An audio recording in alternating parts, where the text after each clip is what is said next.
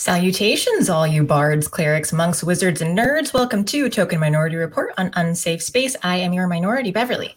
Today is Friday, April 29th, 2022. First things first, my producer slash intern, who's totally not Carter, is out sick today and bedridden and being a little baby. So if things go awry, I will still be blaming him.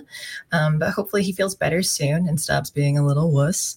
Housekeeping book club this Sunday, folks, May 1st at 12 p.m. ET. It's still Gulag Archipelago by Alexander Solzhenitsyn, hosted by the wonderful Thomas St. Thomas. Um, still the abridged version as well. So if you are a speed reader or can listen to the audiobook at like 5x speed, then you probably will still have time to read it. Uh, to get a link to be on the video in the discussion, just email me, speak at or Beverly at unsafespace.com, and I will add you to the list and email the link tonight. So today we're going to talk RPG, D&D, OSR, and other acronyms, which is why I'm also wearing this uh, D&D dress today. It's, it kind of matches my skin because it's yellow. Um, I got, oh, I guess I can show it here. It's hard to see. I've got a uh, cartoony Beholder, Mind Flayer, uh, mimic, slime, dragon somewhere. Yeah, dragon. Uh, I got this at Gen Con in Indianapolis a few years back, which I also uh, have a problem with getting too many dice when I'm there too, because I collect them all. Um, but let's introduce today's guest, the RPG Pundit. He's a game designer and commentator on tabletop RPGs. He has produced and consulted on more than 100 RPG products and, as a consultant, helped design the current edition of Dungeons and Dragons, 5th edition. He is a hard advocate for free speech and a prominent critic of wokeism in the RPG hobby. Most of his best selling game products are part of the old school Renaissance design movement, creating new and interesting variants of the original D&D rules. So with that, welcome to the show, RPG Pundit. Thank you. Glad to be here. It's nice to have you. Um, I, have seen a variety of your videos, and including seeing uh, at least at least one cat. I know you have the cat Meatball, right? Yeah. I used to have two. One of them passed away. So yeah, I heard my boyfriend watches you a lot too. So oh, he, he nice. told me about it. Um, but yeah, I, have got two cats as well. So I I feel the animal life. Um, yeah.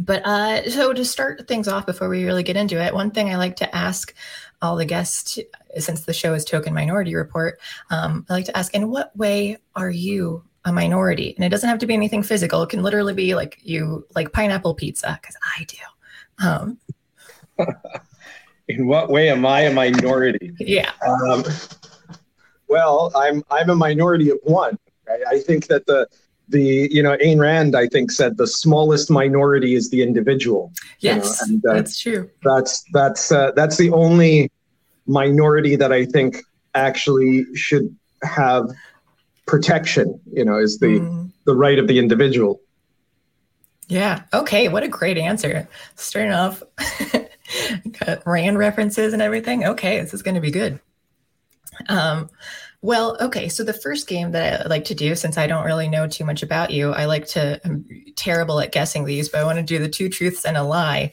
Uh, I think I got the only time that I've gotten right was last week, so I was really surprised because I'm terrible at it. Uh, so if you want to go ahead and list off, we've got two truths, one lie. I have to try and guess the lie, and if I fail, you get points. If I guess correctly, you still get points because I'm excited about it. And All if right. you get enough points this episode, then you win the game. Okay.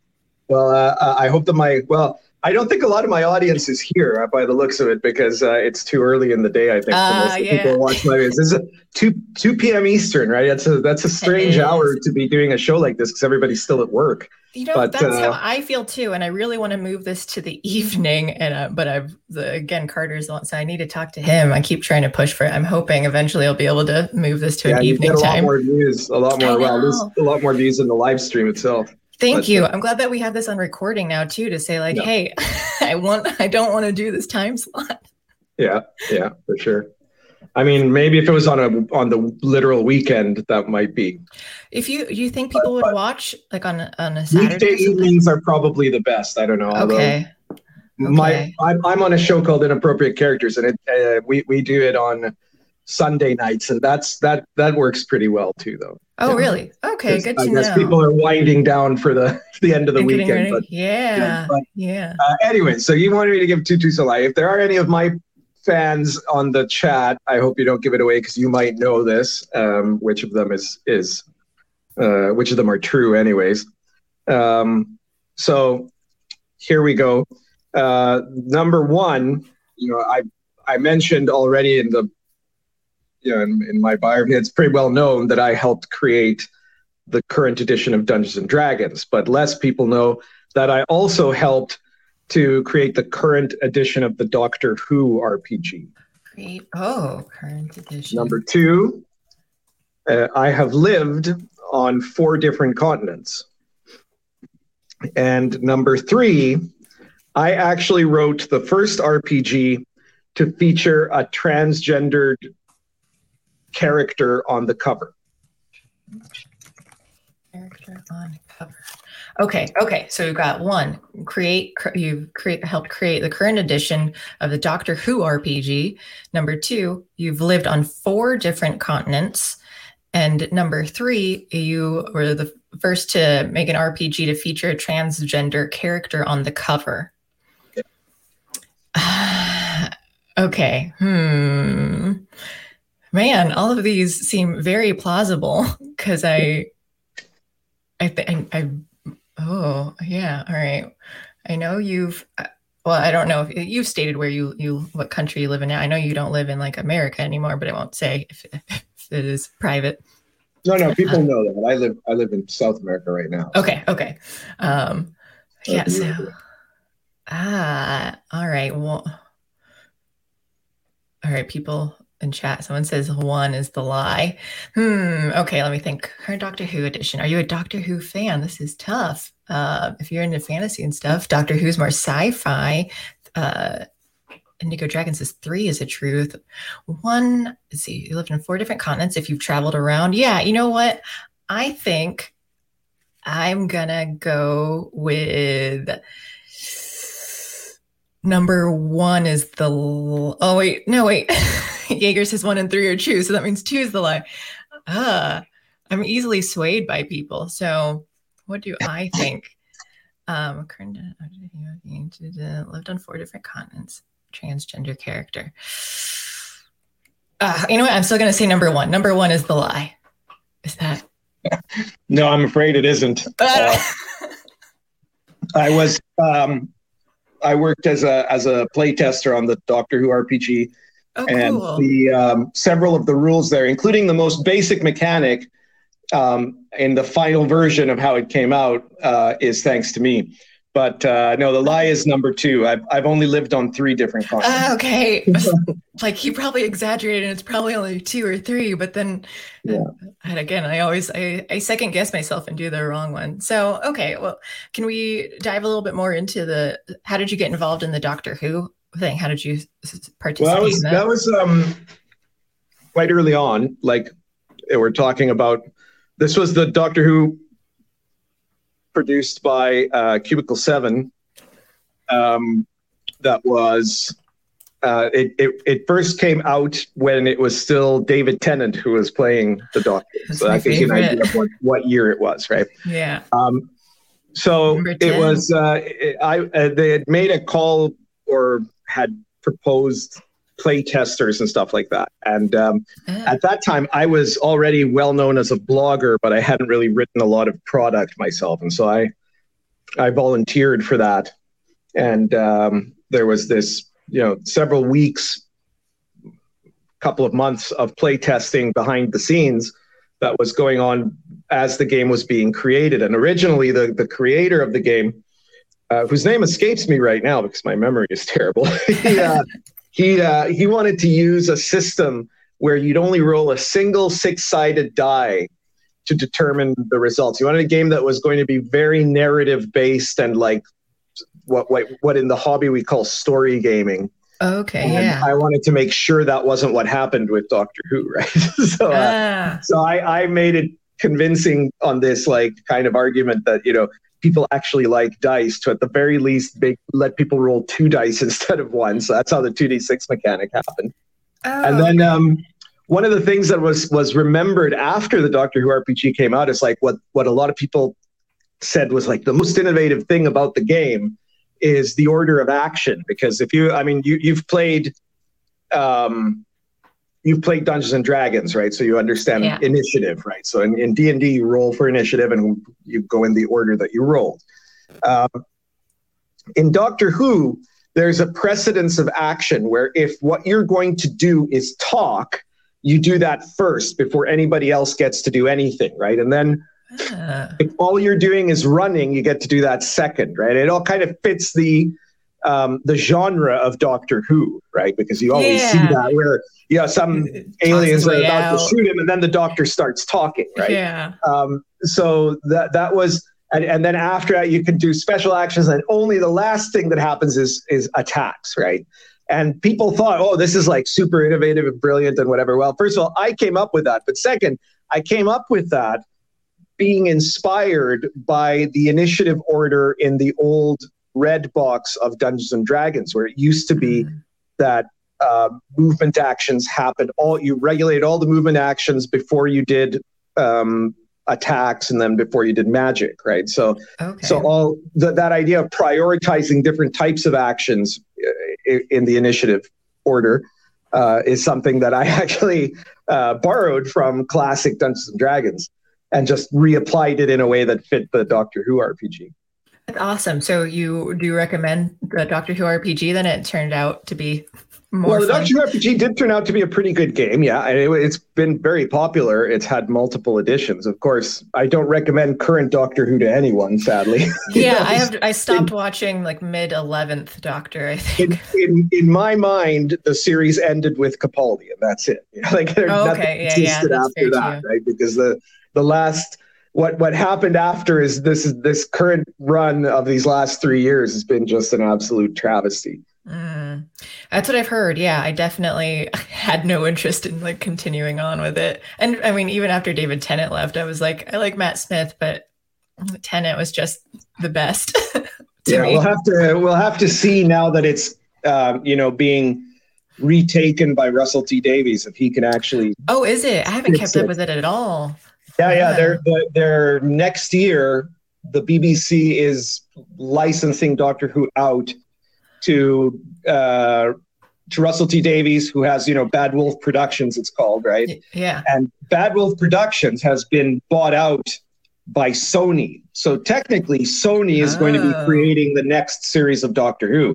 And there's a lot of rumor that they're basically going to just like retcon the last three years, you know, because really? it's just been so disastrous. I guess the, it is the, the the bottoming out of, of viewer figures for Doctor Who has been appalling. Well, I, I mean, I'm not surprised, but I wonder how they're going to do that. I guess, I mean, I guess it's time stuff, so they can kind of do anything. But well, they can do it like like you remember the TV movie, right? That happened like in between oh, the yeah, classic the, series the, and the new one. The War Doctor. The, yeah, well, no, the one with the with the eighth Doctor with the oh, I forget the, the actor's name now, but uh, oh, oh, the one okay, that Fox okay. Studios produced, right? And it was yeah. pretty awful. But uh, you know, like they they kind of when Russell T Davies took over Doctor Who the first time, started the new series.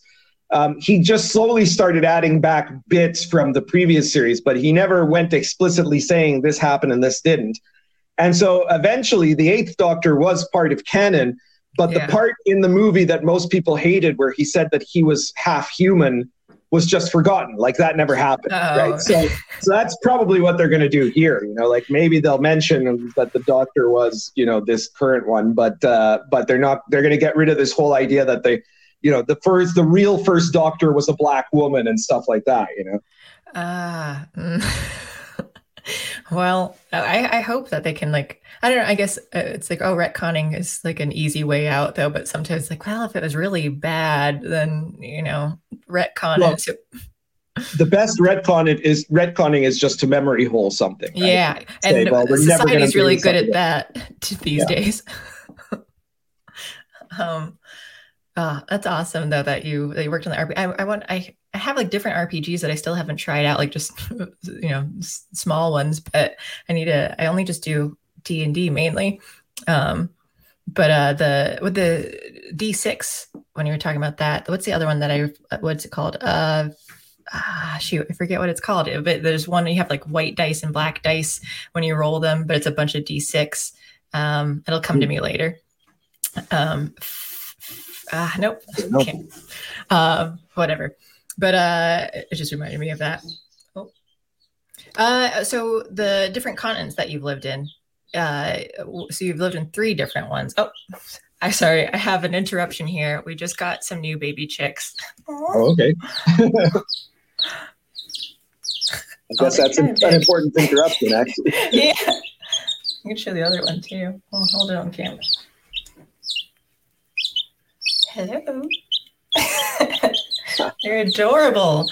As as a side note, we uh, or we have 12 chickens, or we had 12 chickens, and one was killed yesterday or the night before. So I was really heartbroken yesterday. And then I'm like, well, let's get a replacement for them. Um, so now we got these baby ones to help fill fill in the void. so very cute. Um, anyway, so you uh, have lived in three different continents. Uh, have, they've been North America, South America, and I assume Europe. Yeah. In Europe. Okay. Oh, okay. So what got you traveling around so much? Um, well, you know, I was uh, I, I always like to travel. I've traveled since I was since I was a kid, and uh, basically after I finished university and when I decided that I wasn't going to go on in a career in in academia, I ended up working in a job that uh, allowed me to work from anywhere. And so I said, well, if I can work from anywhere, then I'm going to be then go anywhere moving around, right? Yeah. And I did that, and I kept moving around. This was like more than 20 years ago now, right? But mm. uh, I went to a lot of different countries and a lot of different places, and uh, uh ended up at one point being here in, in Uruguay in South America, and I liked it, and all the conditions were right, and so I decided to stay, and I've been here ever since, basically, give or take a bit. Yeah, yeah, you must. It must be nice there. I know some, someone in our community too. She lives in Honduras, I think, and just the pictures that I've seen, like man, this it seems so beautiful, and uh, I want to I want to travel more to to more, especially tropical places. Well, Uruguay and Honduras are pretty different from each other. yeah, so yeah, yeah, Honduras, yeah. Is, um, Honduras is like in a in, in, in a jungle region, right? And uh, mm-hmm. uh, and Uruguay is in what's called the southern cone, the tip of South America, and so it's uh it's it's very hot during the summer, but it can actually get relatively cold, cold, in the winter. Yeah, yeah, that's what I'm like. Well, I'd visit it in the nicer times though, because I'm in Pennsylvania now, and after moving back from Chicago, and both of them have like really hot summers and really cold winters, and I'm not a winter fan. Right now, we're in in autumn here, right? And uh, oh, right, is, yeah for for you Americans, it's 55 degrees Fahrenheit here right now, so it's not especially warm. You know? Do you use Celsius? Yeah, we have. Okay. Like, the entire rest of the world is Celsius. I know. Well, thank you for translating because I really have no idea. Whenever I hear Celsius, uh, I did like, live in the U.S. too, so I, I do yeah. know. I know my Fahrenheit and my miles more or less. Okay, that's good. Yeah, I, I know nothing though. If you could tell me that it's like 20 degrees Celsius, like I don't I have I have no. Is that cold? Is that hot? Like we have Canadian friends that we lived near in Chicago, and I was just like, I don't even know what temperature your house is in right now because like, what do I set your thermostat to? Um, and then uh, what was the third? The third thing that you had the transgender uh, cover art. That's right. So, yeah. so then that yeah. was true too. So can you tell yes. me about what the what the art was and how that came about? I wrote I wrote an RPG called Arrows of Indra. This was in 2013, and um, it was actually one of my earlier products. Right, I'd, I'd, only written a few. I had already written what was it, three or four books before that one, but uh, it was the first one that was really properly part of the OSR, the old school Renaissance. And what it was, it was basically um, the Dungeons, the classic Dungeons and Dragons rules um, adapted to be played in the world of um, epic Indian myth, like the myth from the Mahabharata.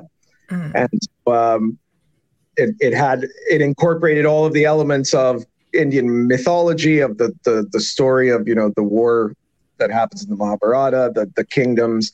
Um, it was you know very well researched and all of that. It has details on all the you know monsters and creatures and magic of of Indian myth. and um, and it had all the cultural aspects of the Indian world in that point in time in what's what you call the Vedic period, and uh, among that were things like the caste system and you know uh, slavery and and and all of those sorts of things that were real things in history. And another thing that was a real part of history in, in the Vedic period and in many different periods in Indian society is that they have um, a concept of a third gender, right? Of a of a of a oh yeah yeah uh, okay. person that is neither male nor female, right? And, right, and so yeah. call a transgender person. It's almost always that that that third gender, whether it's the, the what they call kliba or um, there's another term for it now that uh, hijra. Um, they're um, almost always born males, but end up um, becoming females. They usually are are are eunuchs who then dress and, and live mm-hmm. as females, but they're also considered different. Like they're not just treated absolutely like like women. They're treated as as as sort of special. And in the Vedic period, uh, that third gender type were associated with uh, certain ritual elements that happened in the in the temples, and they were um, thought to have kind of a propensity for magic powers, for you know things like fortune tellings or blessings or curses. Um, and so it's you know it was part of the culture, and of course I was creating an, a, a historically or mythologically authentic game. So I, I, I wrote all about that. I included that. Did how you have to, you know, what type of a, a player character you could have that was this third gender type, and um, decided to um, you know include all that so then when you know i, I don't make my own covers i don't i've never self-published anything i always work with a publisher the publisher in this case was bedrock games and bedrock games when they were they're in charge i just do the writing right they do all the art uh, all my publishers always take care of all the art the layout the editing all the other stuff i'm just a writer so when it came to de- determining the cover art they got a really good cover artist bedrock games did and the artist had some ideas. I wanted to make sure that the art um, had elements of authenticity to it and wasn't like just sort of like this kind of fake, you know, uh, American idea of what a Bollywood movie looks like type of cover art. so, uh, so you know, I they consulted me on it, and, and one of the things that the the, the person had was um, this kind of uh, idea of having a group of adventurers fighting a demon at the entrance to a um, to a, a, a, temple in a jungle. And I said, okay, yeah. That, that, all sounds good. And um, and then um, trying to remember. Yeah, there was some suggest there's of, of like who did I want the the heroes to be on the cover. Um, and I remember I, I, said I really wanted to be sure that there was an archer in it, and uh, I, I, don't. I think maybe that the publisher said that there should be one of the like non-human races in it. So there's these kind of like um, pseudo dwarves that exist in in Indian mythology, and so we had one of those. Um, and then there was obviously it had to be some kind of a magic user, right? And so I said, well, why not use um, a character that is, uh, you know, one of the the Kliba, one of the the third gender people, right? And so I, they did that, and we never made a big deal about it, right? Um, but uh, it it ended up. Uh, I ended up finding out after, technically, I, uh, after a lot of investigation, I discovered that it was the first time ever that there was a trans hero character on the cover of an RPG rule book ever, right? So I was the one who put the first transgender character on the cover of an RPG. And uh, I, again, I didn't make a big deal out of it until, you know, the wokening started to happen until like mm-hmm. 2015, 2016. And now I love to bring it up with these assholes that want to like insinuate that I'm, you, you, know, yeah. a bigot or whatever, right. or, you know, that I'm transphobic or something like that, you know. Just point so, well. Uh, yeah. Uh, how can you say that? I'm the one. I'm the first person that had the guts to put a trans character on the cover of an RPG. You know? Right. But okay. I didn't think of it in that way at the time. I just thought of it as, oh, this would be an accurate depiction of the setting, you know? Yeah. I remember reading about you know, a lot of that culture and stuff too. Just a long time ago, so I only have vague memories, but that sounds awesome. Um, and I think that's hilarious to be able to point that out to to when you have all of like the woke people trying to say like, well, you know, you're awful for this, and, and, and you're homophobic or bigot or whatever, white supremacist. Um, they'll throw everything at you, no matter what you are. Yep. Um, I guess that can lead into a next part too. That uh, can we get a little bit of your background? I guess just generally, like how long have you been a gamer and how you got into to writing um, and publishing different things too. Yeah. Um, so I've been gaming since the original old school period, since the mid '80s, basically, or you know the the middle half of the mid 80s, I guess let's say, uh, okay. when I started in elementary school, which is how old I was back then. And, um, you know, like in, I, I guess it was, it was, grade six, I think. Yeah.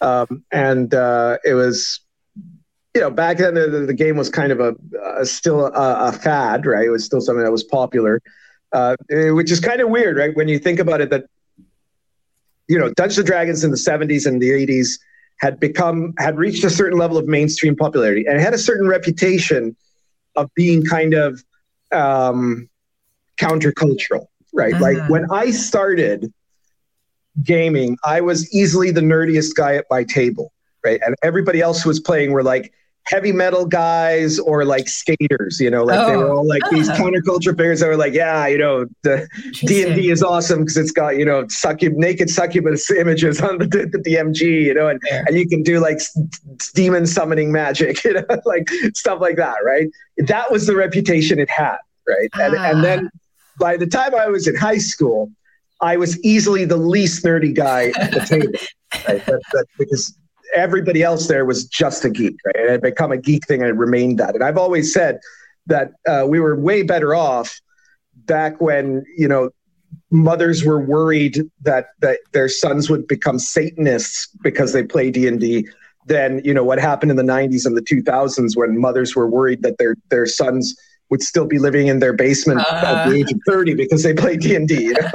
yeah, so, I guess, yeah. I didn't I, I was always dynamic. in favor of being part of the counterculture. Yeah. And, uh, you know, I, I, was just a regular gamer for, for, for very, for a very long time, right? I wasn't, it was never, you know, I mean, of course it was a childhood dream, you know, literally, literally I can, I, I can remember when I was, you know, 12 or 13 years old, this, this fantasy I had of, of, you know working at TSR at the time and, and writing Dungeons and Dragons and how incredible that would be, right? But I, you know, I didn't take it seriously uh, at that point, right? I I, right. I was I ended up going to university. I gamed all through, you know, the '90s. I was uh, I studied uh, history and comparative religion, and uh, at the at the same university that Jordan Peterson studied at and uh, Ezra Levant. So, so uh, that, that, university has a lot to answer for, I think. Yeah.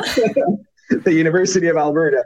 Anyway, uh, and uh, after that, you know, like um, when Dungeons and Dragons third edition came out, uh, I was uh, I was already living. No, I was I was still living 99 i don't remember where i was living but i wasn't in uruguay yet. But uh but a few years after that i was right? And when uh, in the in the early 2000s i had noticed that gaming culture was uh, having this kind of interesting battle between people who wanted gaming to be a um, something um, fun and entertaining versus people who wanted gaming to be super serious stuff, right? Mm-hmm. And uh, I ended up becoming a, a, blogger on kind of the side against the the story gamers, the people that wanted gaming to be like this this super serious intellectual pursuit. and uh, you know, I called myself the RPG pundit. I started a blog about that, and the blog was quite successful. Uh, and ended up writing a lot about kind of because the thing is that the, the the side that didn't like Dungeons and Dragons and that that were the story gamers, they created these complex sort of intellectual theories of role playing, all of which were meant to argue that D and D sucks, right? And that mm. that the real game that that people actually want to play, they're just too stupid to know it, are these like sophisticated story making games about um, degenerate university professors or gay boys or you know uh, lower class non-white girls having smoke breaks behind the the McDonald's they work at, right? And that that's the real gaming, you know, and not Dungeons and Dragons. And uh, of course, all these people 10, 10 15 years later would all become the the SJWs in the yeah. gaming right? when they realized that nobody liked their stupid ideas. they took another another shot at it by instead making it political instead of intellectual, mm. which is which is really what all SJWism is. It's people who think they're very smart and uh, you know are midwit educated at like you know middling university level and uh, and and think that because of that they should be more respected than they are and so they want to use the the the stupid things they've learned as a way to get power and respect but uh, anyway I, yeah. I, I was also university educated probably better than they were. And so I decided to, you know, recognizing their tactics, turn that around and produce coherent arguments that were uh, in defense of gaming the way it is, you know, and what gaming actually does. And along the way, trying to understand kind of the psychology of playing Dungeons and Dragons and and what makes it work and what is what creates the peak experiences in Dungeons and Dragons play. And it turned out that the things that that they were condemning about Dungeons and Dragons as being, you know, incoherent are actually the things that I think are the essence of peak role playing, which is a couple of things that are called emulation and immersion. So emulation means that you have um, that you're you're playing in a world that ends up feeling real, right? The more real that the dungeon master can make the world feel to the player, the better the experience is going to be. And immersion, which is which requires emulation to happen, is where you as the player are playing uh, your character and have played your character long enough and in a world that is real enough that the character starts becoming real also. And so then you have this immersive experience at which kind of I describe the peak moment of immersion being when you're playing your character and then suddenly you realize your character is going to do something that you didn't think up consciously. It just comes out of you and, yeah. it, and it surprises you. Oh shit, I didn't know my character was going to do this, right? but yeah. but it's because your character now has a life of its own, right? And that's the peak moment of immersion. So a lot of people have had that kind of experience, um, and and you, you understand if you're a gamer that's played long enough, you understand that peak experience. So I was writing some kind of deep stuff on this blog and ended up having a lot of game designers at the time, the ones that weren't kind of the the you know the proto SJWs, but other game designers reading that blog and commenting on it, sometimes debating about it, and so on. One of the people who was a very frequent reader and commentator on that blog was a guy named Mike Mearls. And uh, Mike Mearls at that time was just a, a very little known game designer uh, who was right not who hadn't really worked on anything at, at, at first. And later he ended up writing a couple of D20 RPGs, like third party RPGs, and collaborated a bit with Monte Cook. Monte Cook was one of the designers of third edition Dungeons and Dragons. So he was like making his way up in the world, right? But a couple of years later, Mike Mearls ended up becoming um, the lead designer of Dungeons and Dragons for Wizards of the Coast.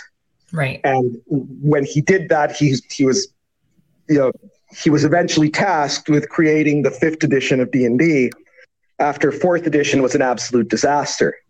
And part of the reason why fourth edition was so bad was that it was based on some of these theories that these story gamers had of what you know what was bad about D&D and how it how you could make a version of D&D that was less bad, right? But remember these were all people that hated D&D, so you shouldn't take advice on how from, to fix yeah. D&D from someone who despises it, right? right. Whose, whose, first premise is that D&D is awful, right? so that's why fourth edition was hated by so many people. I mm-hmm. predicted at the time that fourth edition came out that uh, they would lose exa- that Wizards would lose almost exactly two thirds of its of its market base uh, from this this edition. And uh, when when Mike Mearls was put in charge of doing fifth edition, he sent me an email. he said basically that you know, that was correct, you know, and so they yeah. wanted me to consult nice. on fifth. And uh, I uh, consulted there. I worked with him. I was we had for months an exchange of hundreds of emails where we were de- developing concepts. Now, I didn't like literally you know like i didn't write the description of a spell or something like that you know i didn't i didn't write text there were other people you know that, the way wizards works it's a corporation and you've got like the idea guys at level at the top tier and then you have the directors of the creative teams and then you have the supposed creative teams which is actually ironic because they're not allowed to be creative at all that are told what to write and then yeah. write you know and Very so those, limited. Are the, those are the people like jeremy crawford and chris perkins who are the ones that are now kind of higher up and are pretending that they're you know people of importance uh, but the like the big concepts of what is this game going to be like and and you know what's its structure going to be and and how are we going to make it as, as appealing as possible to as many people as possible that was stuff that was conceived of in emails between myself and mike mearls you know um, right. so after after fifth edition came out there was a lot of um, pushback from, you know, this was in 2014 now. So this was uh, the, the very early period of what you could call the the SJW, the wokeness movement. But uh, they they immediately went on the attack. These people already hated me because I had, you know, been constantly attacking them and their ideas. And they jumped on, you know, that I was somehow some kind of a bigot, a transphobe, or whatever, you know, all this sort of stuff. Um, they attacked another consultant as well. Um, the claims that they made were baseless about both of us. It actually, the whole thing, the whole um, controversy came to be um, called Consultant Gate. And it actually happened about six months before Gamergate happened. Ah, oh. So this was this was the SJW crowd doing like a a dress rehearsal. Right, that's what I was going to say. Yeah, yeah. And, and, they failed because Wizards and, and Mike Mearls stuck, you know, to their guns on this and didn't didn't mm. listen to them. They were doing it because they hated the fifth edition and wanted to destroy it. They wanted it to like be be the controversy to kill it at its very beginning. And then when that failed, their next plan became, well, then let's take over fifth edition. And that's essentially what they've done now. But but anyways, out of being a consultant. I ended up, um, you know, becoming a, a, a, bit better known, especially after Consultant Gate. My uh, I start I had already by then published Arrows of Indra, but then I started publishing other RPG products, uh, and just decided to go full time making RPGs. I'm one of maybe like tabletop is not a very you know uh, financially stable enterprise, right? But but I'm, I'm I think one of maybe less than a dozen people for sure that makes a full-time living writing RPG products. Almost That's no awesome. one can do that. You know, that, yeah. that, that doesn't work for some kind of a corporation anyways. Yeah. Um, so I'm a full-time independent RPG producer. And uh, yeah, I've written hundreds of products, well, uh, over a hundred products since then, um, in many of which are PDF periodicals, but I've got, I think, oh geez, how many have I got now? I've got uh, at least a dozen physical products, I think. So uh, big books and so on.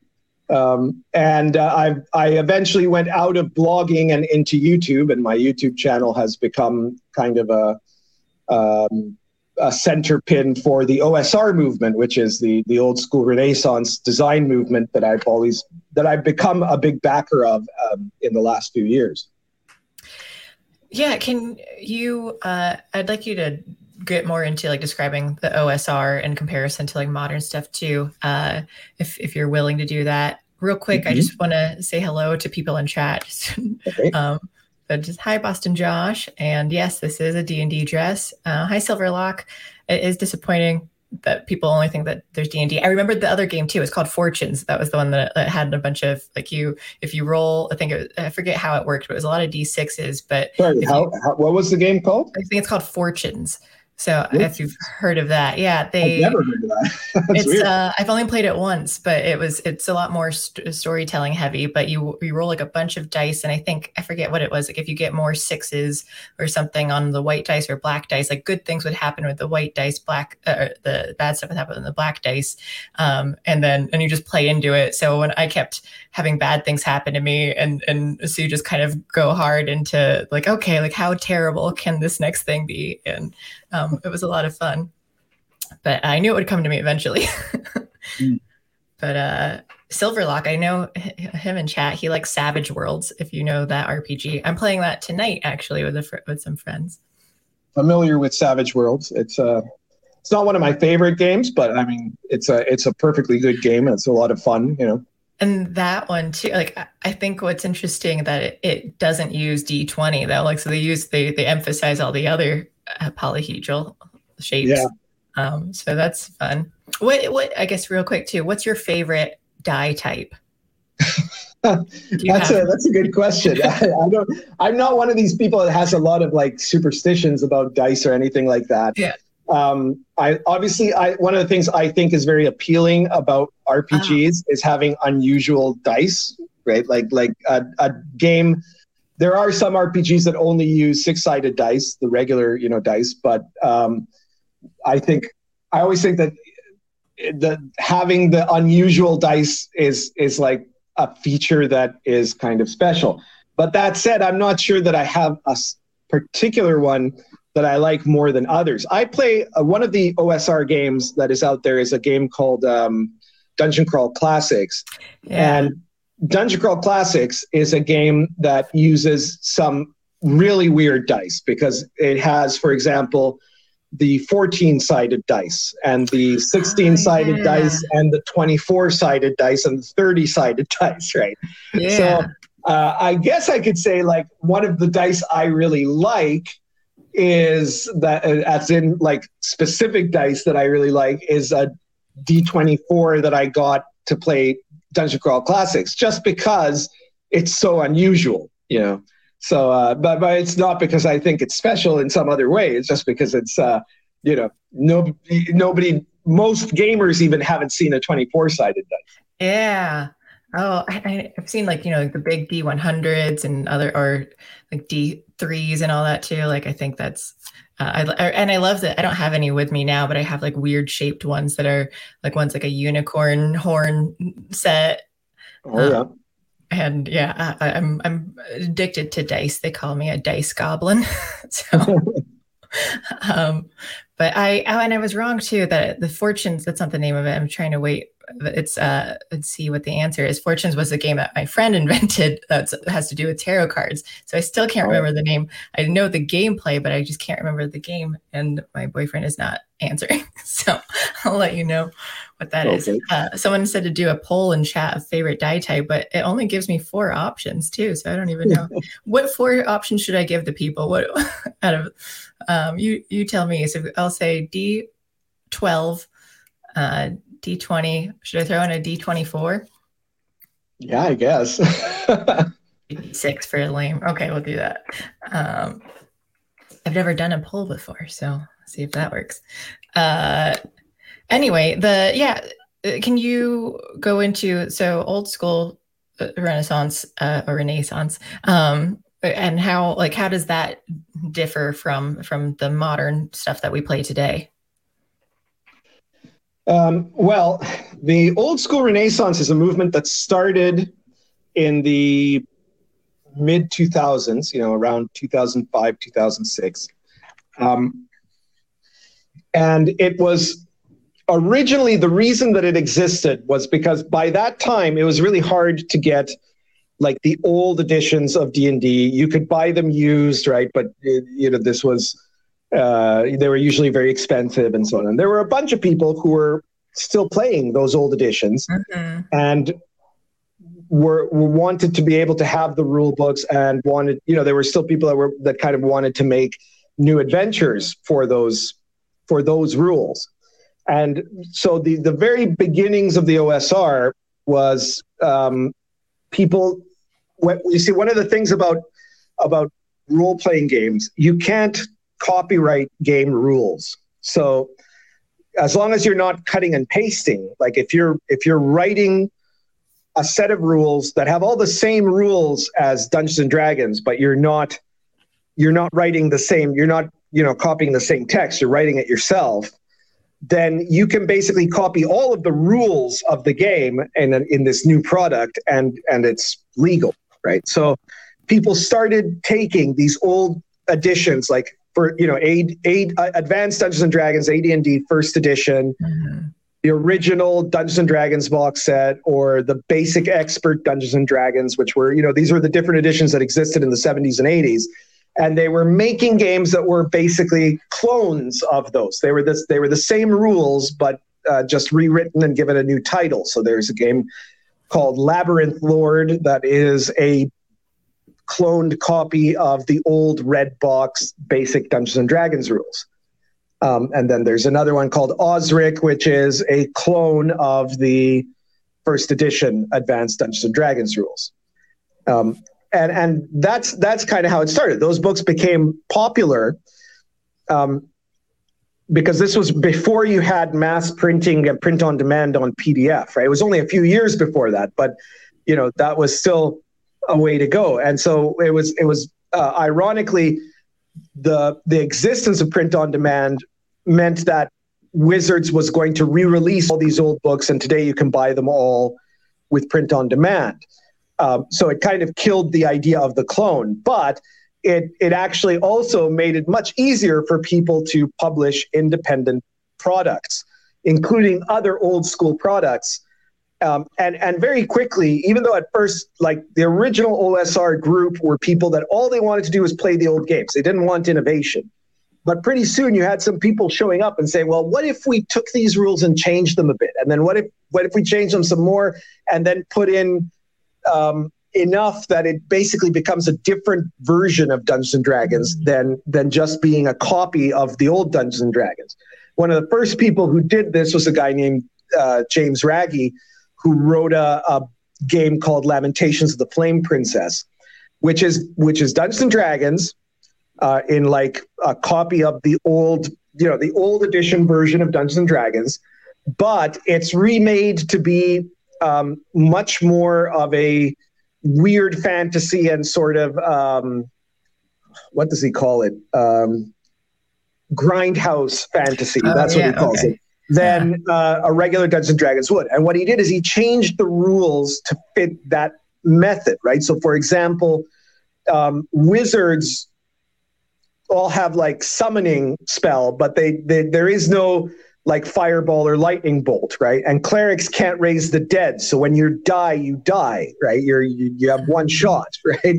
And uh, the the classes were made to have much more niche protection. So only fighters get better at fighting as they go along. Okay. all that those sorts of changes you make enough of those it becomes a different game. And yet it's still dungeons and dragons. It's still classic dungeons and dragons. And this is what inspired what's called the second wave of the osr movement which was um, this realization that you can use the skeleton of dungeons and dragons right like the most basic parts of the rules as a framework for a design movement to make new and exciting games, innovative games that still fit within the structure. It has like the rule is that it has to still fit within the compatibility with Dungeons and Dragons.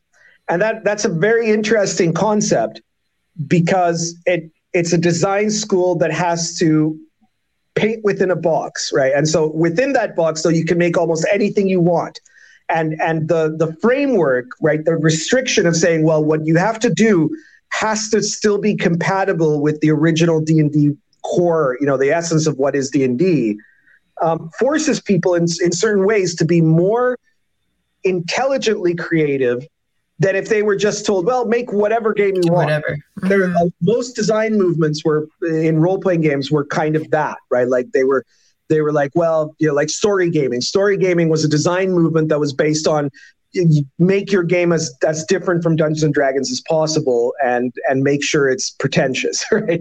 and it never produced a single worthwhile game. Whereas the OSR, what it did is it said, well, what's the essence of D and D? What are those most basic rules that define something as D and D?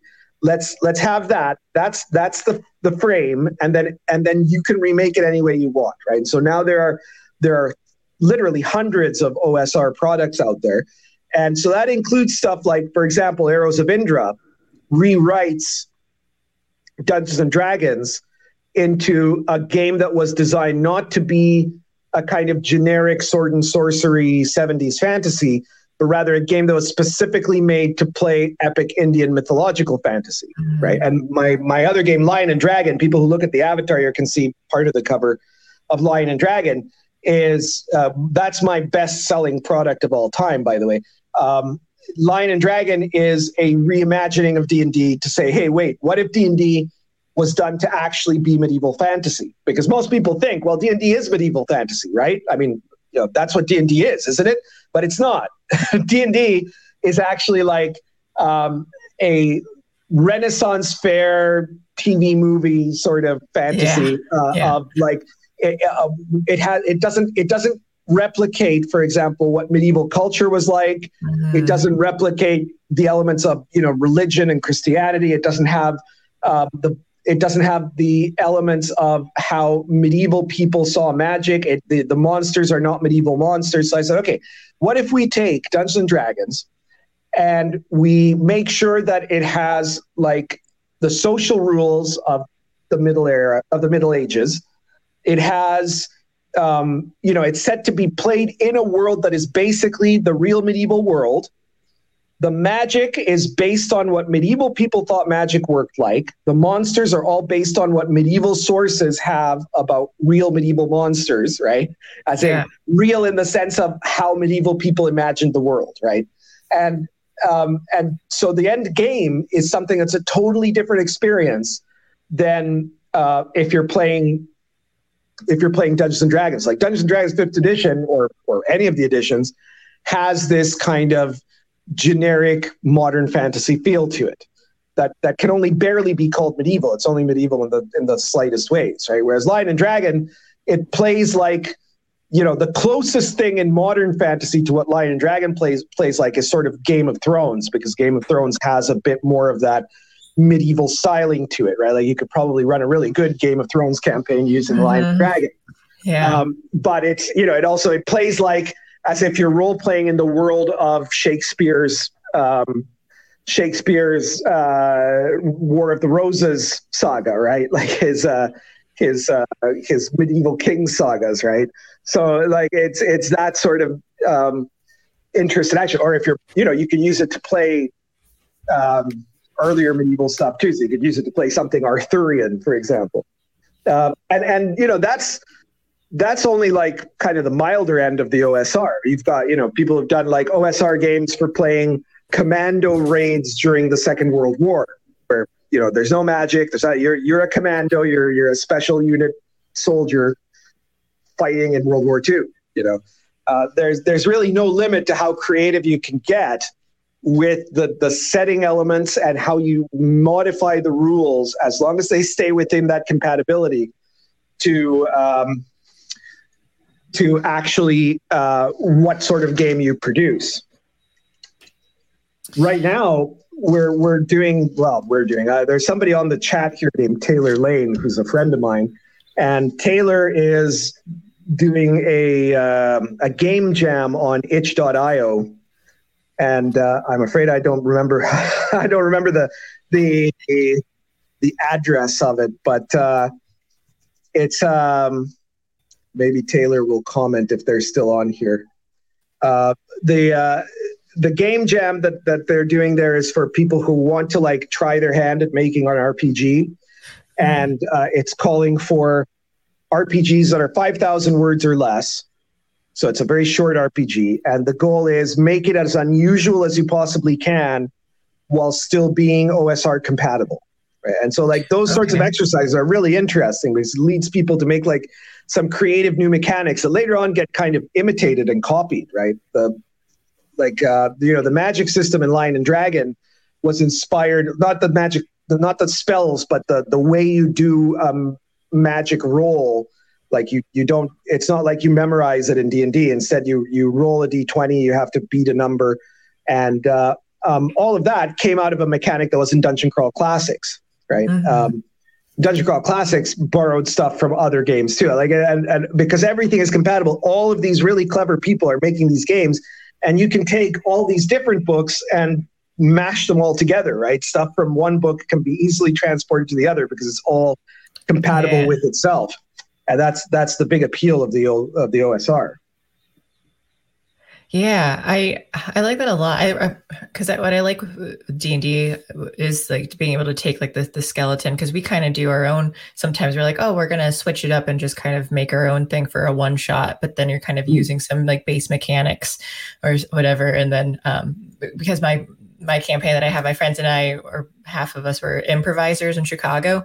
So like we do a lot more like co- silly comedy based stuff when we do it too. But I like that 5e does kind of allow for, uh, that's what we play though too, but kind of allows for like, hey, we'll just take some of the, the essence of it and then make it our own thing.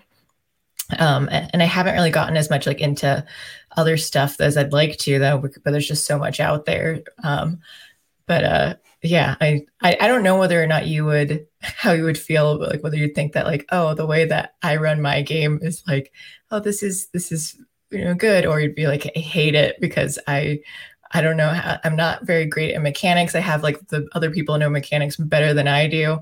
Um so sometimes and i and i do a lot of like i i like anime so a lot of the stuff that i do is like oh inspired from what i've seen on shows and stuff and and i have like a full plot but we uh, they, they kind of take it like where it's not pretentious. They we do a lot of like jokes, a lot of bits, but then and those things kind of become canon within the storyline, and then we just kind of like build from there. And but then they they still play in a way that that uh, progresses the storyline and they might like meta game but in a helpful way to me too where it's just like we want to do this crazy thing but we're going to sit and wait on it before we actually do this so that way like out of game i can prepare for the next session. So, so like really nice about it.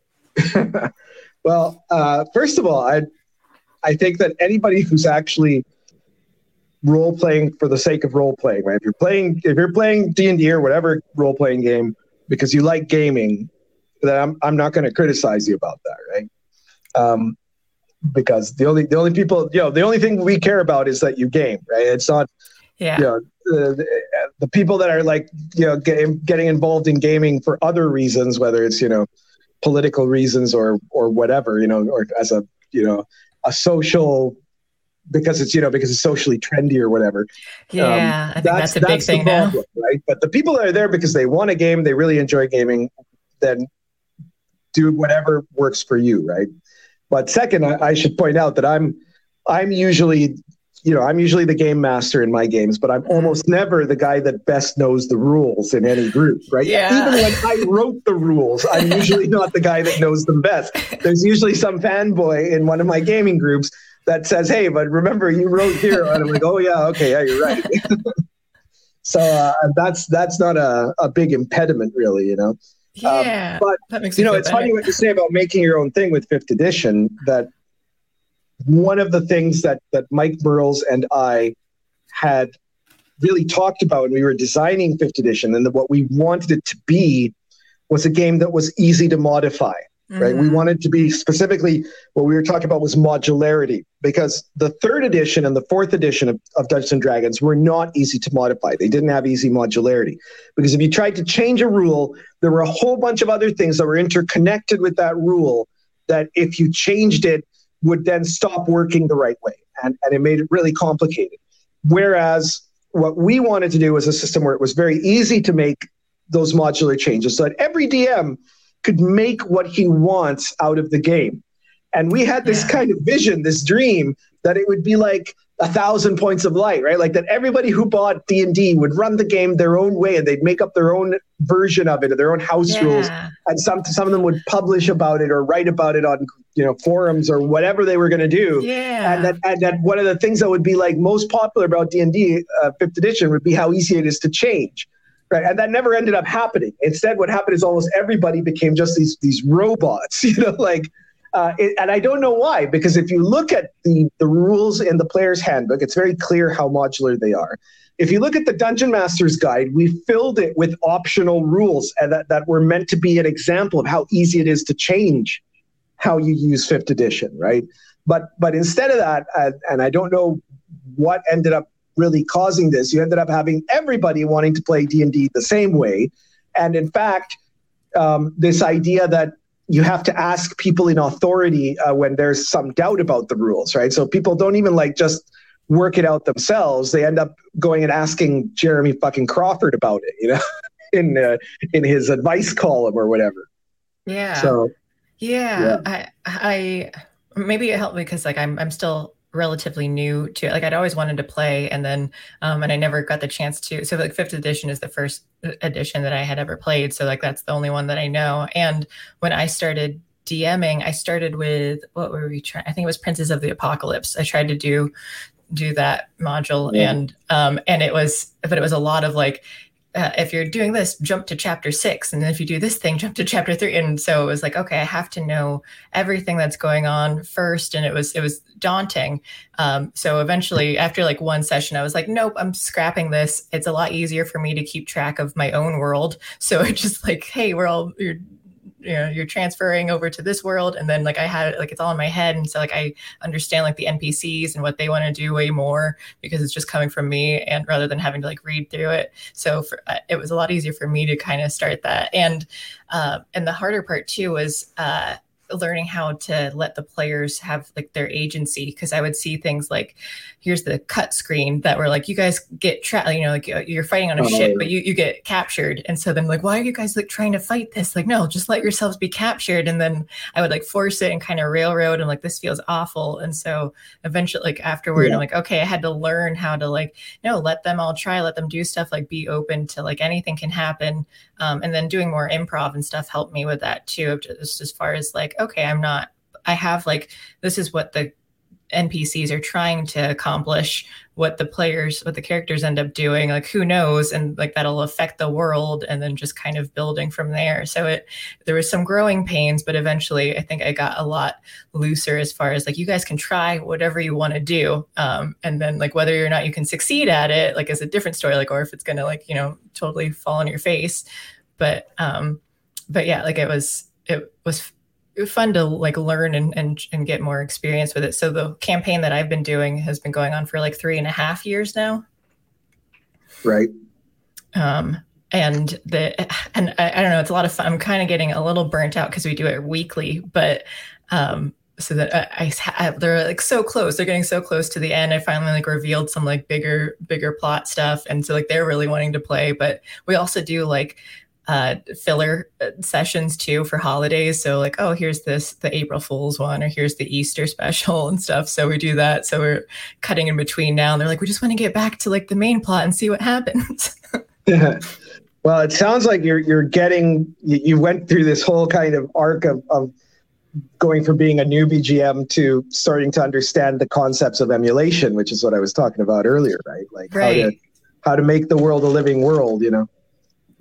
Yeah, and and I know from like the players even telling me later too how like they they like that the stuff that they do like affects the world then later on and and and it makes me excited because there's stuff that I'm like I never expected this to happen or like I added in like big plot stuff just because they th- like they wanted to go do one thing and then here's this like small npc and then they, they keep like starting businesses too so or like they got sponsored by like this jewelry like these they saved a couple girls who's like sell jewelry and like hey do you want to sponsor us? So now like they advertise for the company um so it's just like a, a lot of it's they're really entrepreneurial even though they're actually like more on the sjw side of things though because they're like liberals in chicago but we don't do politics much. But so like they like socialism but they really love starting their own businesses. Like they have several of them in my campaign. I'm like i don't i'm gonna let you do it because i want you to kind of learn.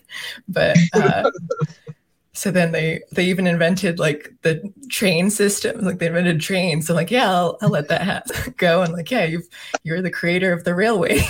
So we have that. Um but yeah, it's definitely it's been a lot of fun to get into it, and I'm glad that I uh, finally did. Again, like I didn't get into it until I was like 22. Once I started dating my boyfriend, and he was like the first person that I knew. I'm like, oh, you've actually played. Can you teach my friends and me how to do this? I had a D and D starter box for years, and we just never like played it. That was like he ran it, and I'm like, this is a lot of fun. How come we never did this before? um, That's great.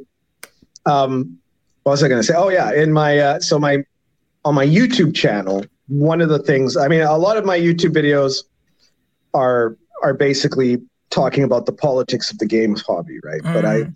I I've kind of I've divided my channel into um, different playlists, and uh, one of those playlists, uh, which has it's got to have like 50 videos by now, um, my my YouTube, by the way, is uh, RPG Pundit or Kasimir Urbanski RPG Pundit.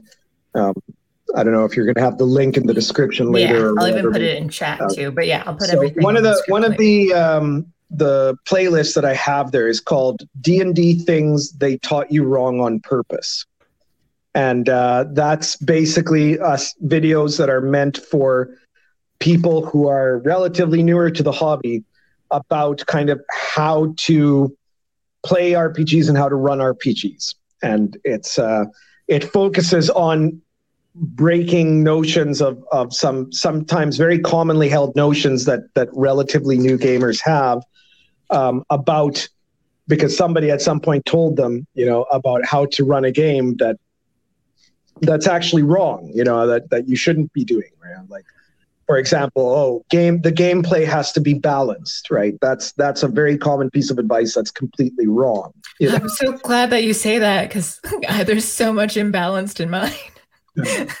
or player characters should have complex backstories. No, that that's also wrong. Your player characters become real not because you create like some elaborate backstory for them. You have to play them, and then they'll become real as you yeah, go along. And that's definitely happened. Yeah, yeah, I love. Or even that. stuff like you know players should all have equal play time. That's not that's not necessarily true. There are some because in any gaming group, think about this, right?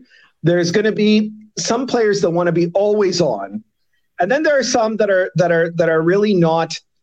Um, they don't necessarily want to be on this in the spotlight all the time, right? So you do mm-hmm. have to kind of um, the ones that want to always be the, the the guy in charge or the person doing the, doing the thing right now sometimes you have to slow that person down and give other people a chance right? But you also don't necessarily want the person who who who is comfortable being kind of the backup right? You don't want to force them to have as much time as the person that wants to be the prima donna right?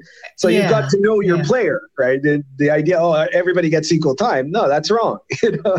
So yeah. there's just a lot of stuff like this that is just um, D and D training for dungeon masters, especially. Yeah, because I think it's kind of missing these days. You know, so. Yeah, I, I like that concept of the equal. You know, like not having giving them equal, but it's just like give them the room to shine in how how they play. So then just yeah kind of and i and what you were saying earlier too about like having what the the immersion and like oh i'm reacting this way despite you know, or like I wasn't really thinking about it. This is just kind of your automatic reaction as far as how the character would would react.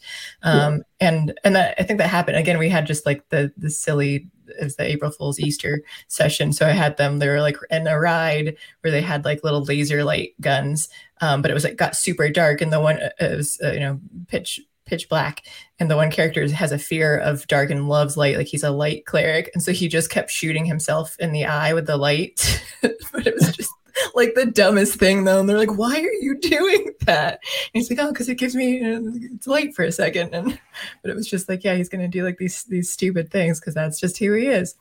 Um, but uh yeah i okay well like before i want to get more into uh i guess like the your experiences with wokeism and and all of that, like in in the RPG life. Um, but first, I want to do a a quick would you rather game. Okay. Um, and so I I think I have them all kind of based off of RPG stuff. So okay, uh, there are going to be three questions. Um, and I'll give you, and you, and you're allowed to ask any follow up questions if you want to, but you can interpret these however you want.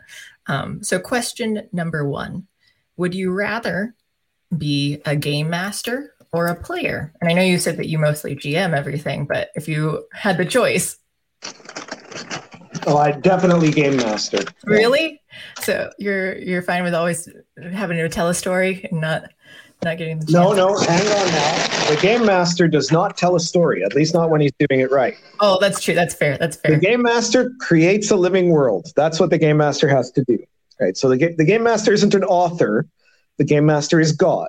That's what, and he's and he's supposed to be a clockwork god, right? Not you a, always say not god. an interventionist god. You know, he's neutral. Um, but you know, I like creating worlds, which is part of why I, I guess I became a writer too. So, uh, you know, that's uh, that's something I, I enjoy a lot more. I can I can definitely have fun playing, but I always have more fun DMing.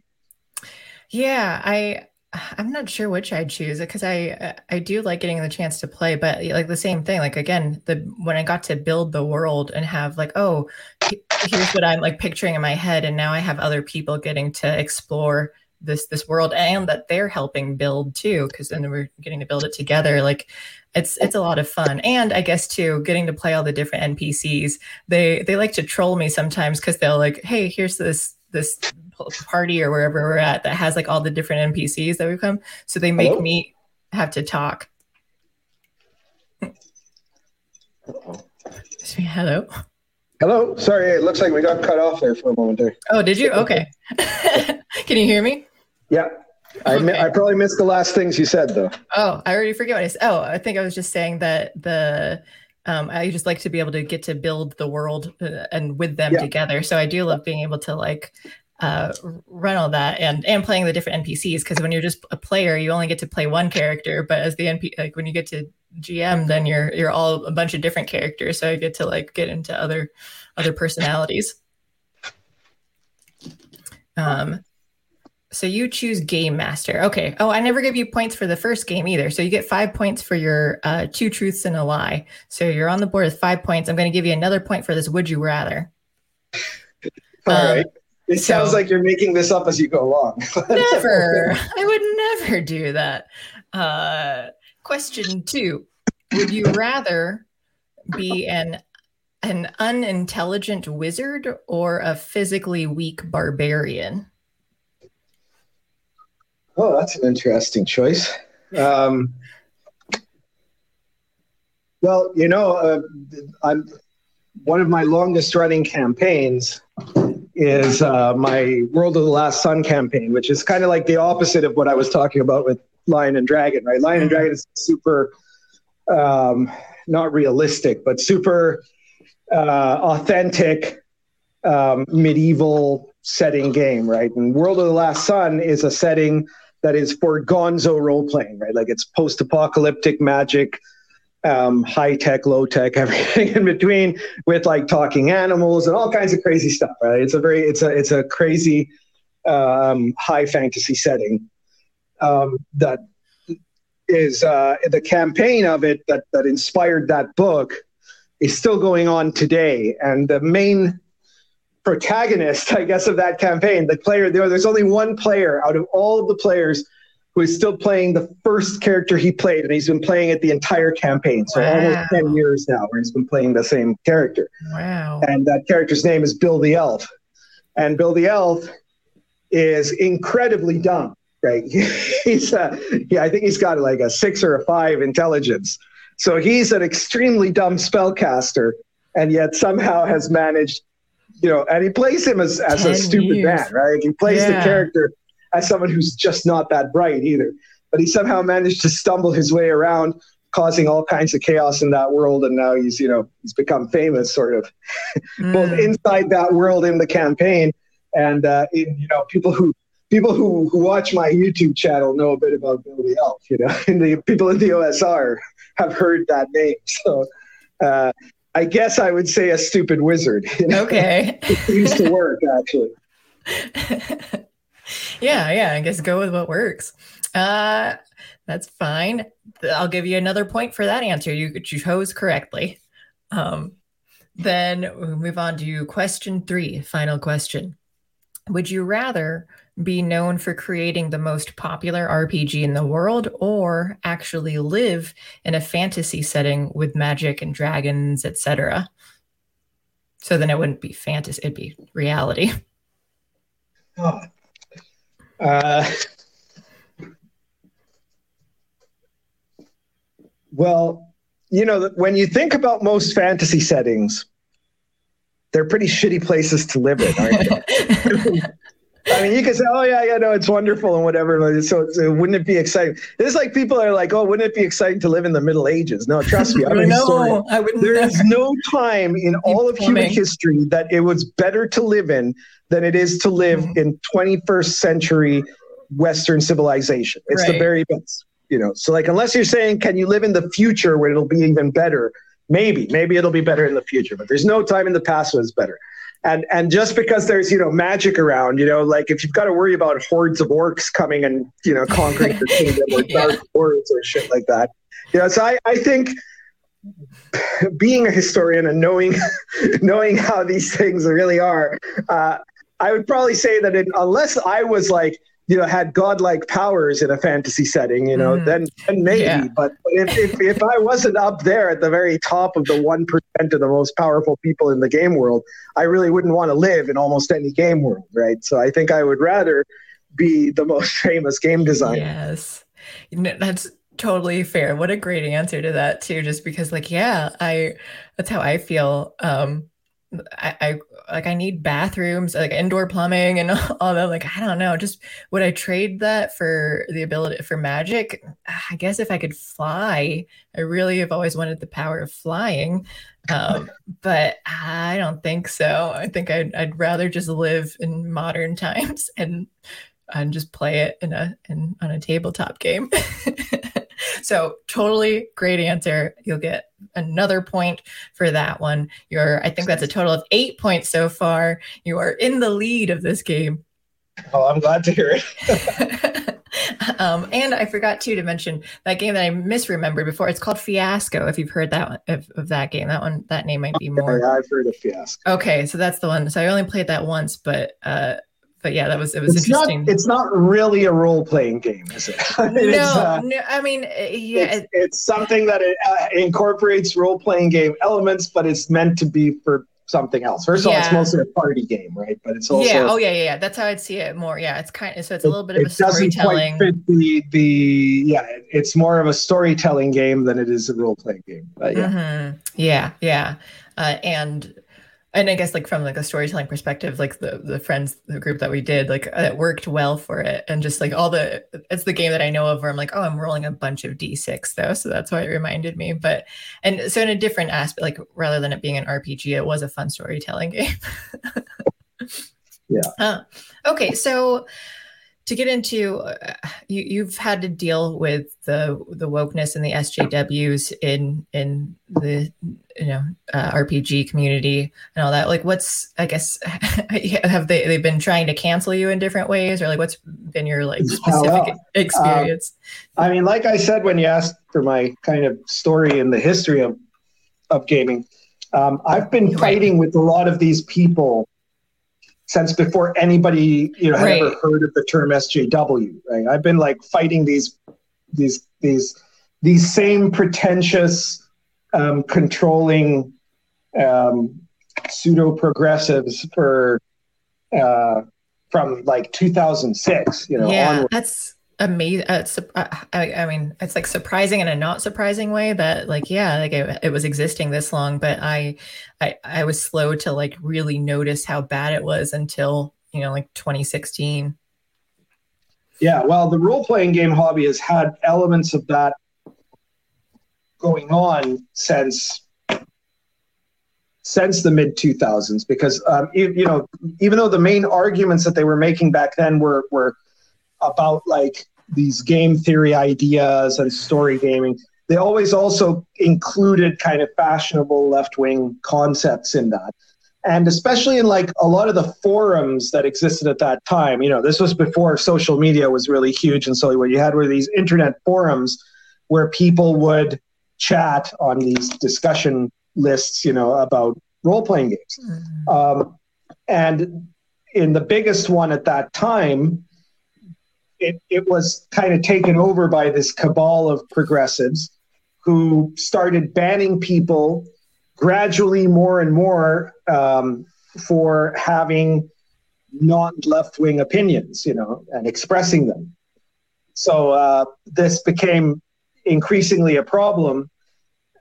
And really, like, this was a problem by 2006, 2007, because that was when I opened the RPG site, which is the www.therpgsite.com, which is uh, an internet forum, still exists today, for discussing RPGs that was based on free speech.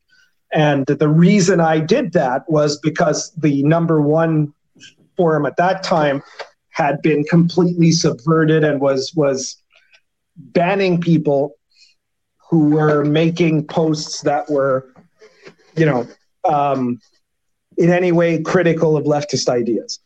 So the, it, it was something that even existed on the political level from as early as 2006, 2007. But they really ramped it up around 2014, which coincided with when fifth edition came out, you know, mm. and the first really huge I mean, there was a couple of smaller incidents before that with a few games that were like these really controversial games that everybody agreed what had some element of controversy that progressive leftists tried very hard to to ban, right? Um, and then you also had some incidences of people publishing blogs on RPGs and stuff that were talking about how you know the hobby is full of toxic misogyny, you know, and then there was a large there's already a lot of this kind of feminism in RPG stuff that that was the popular thing at the time.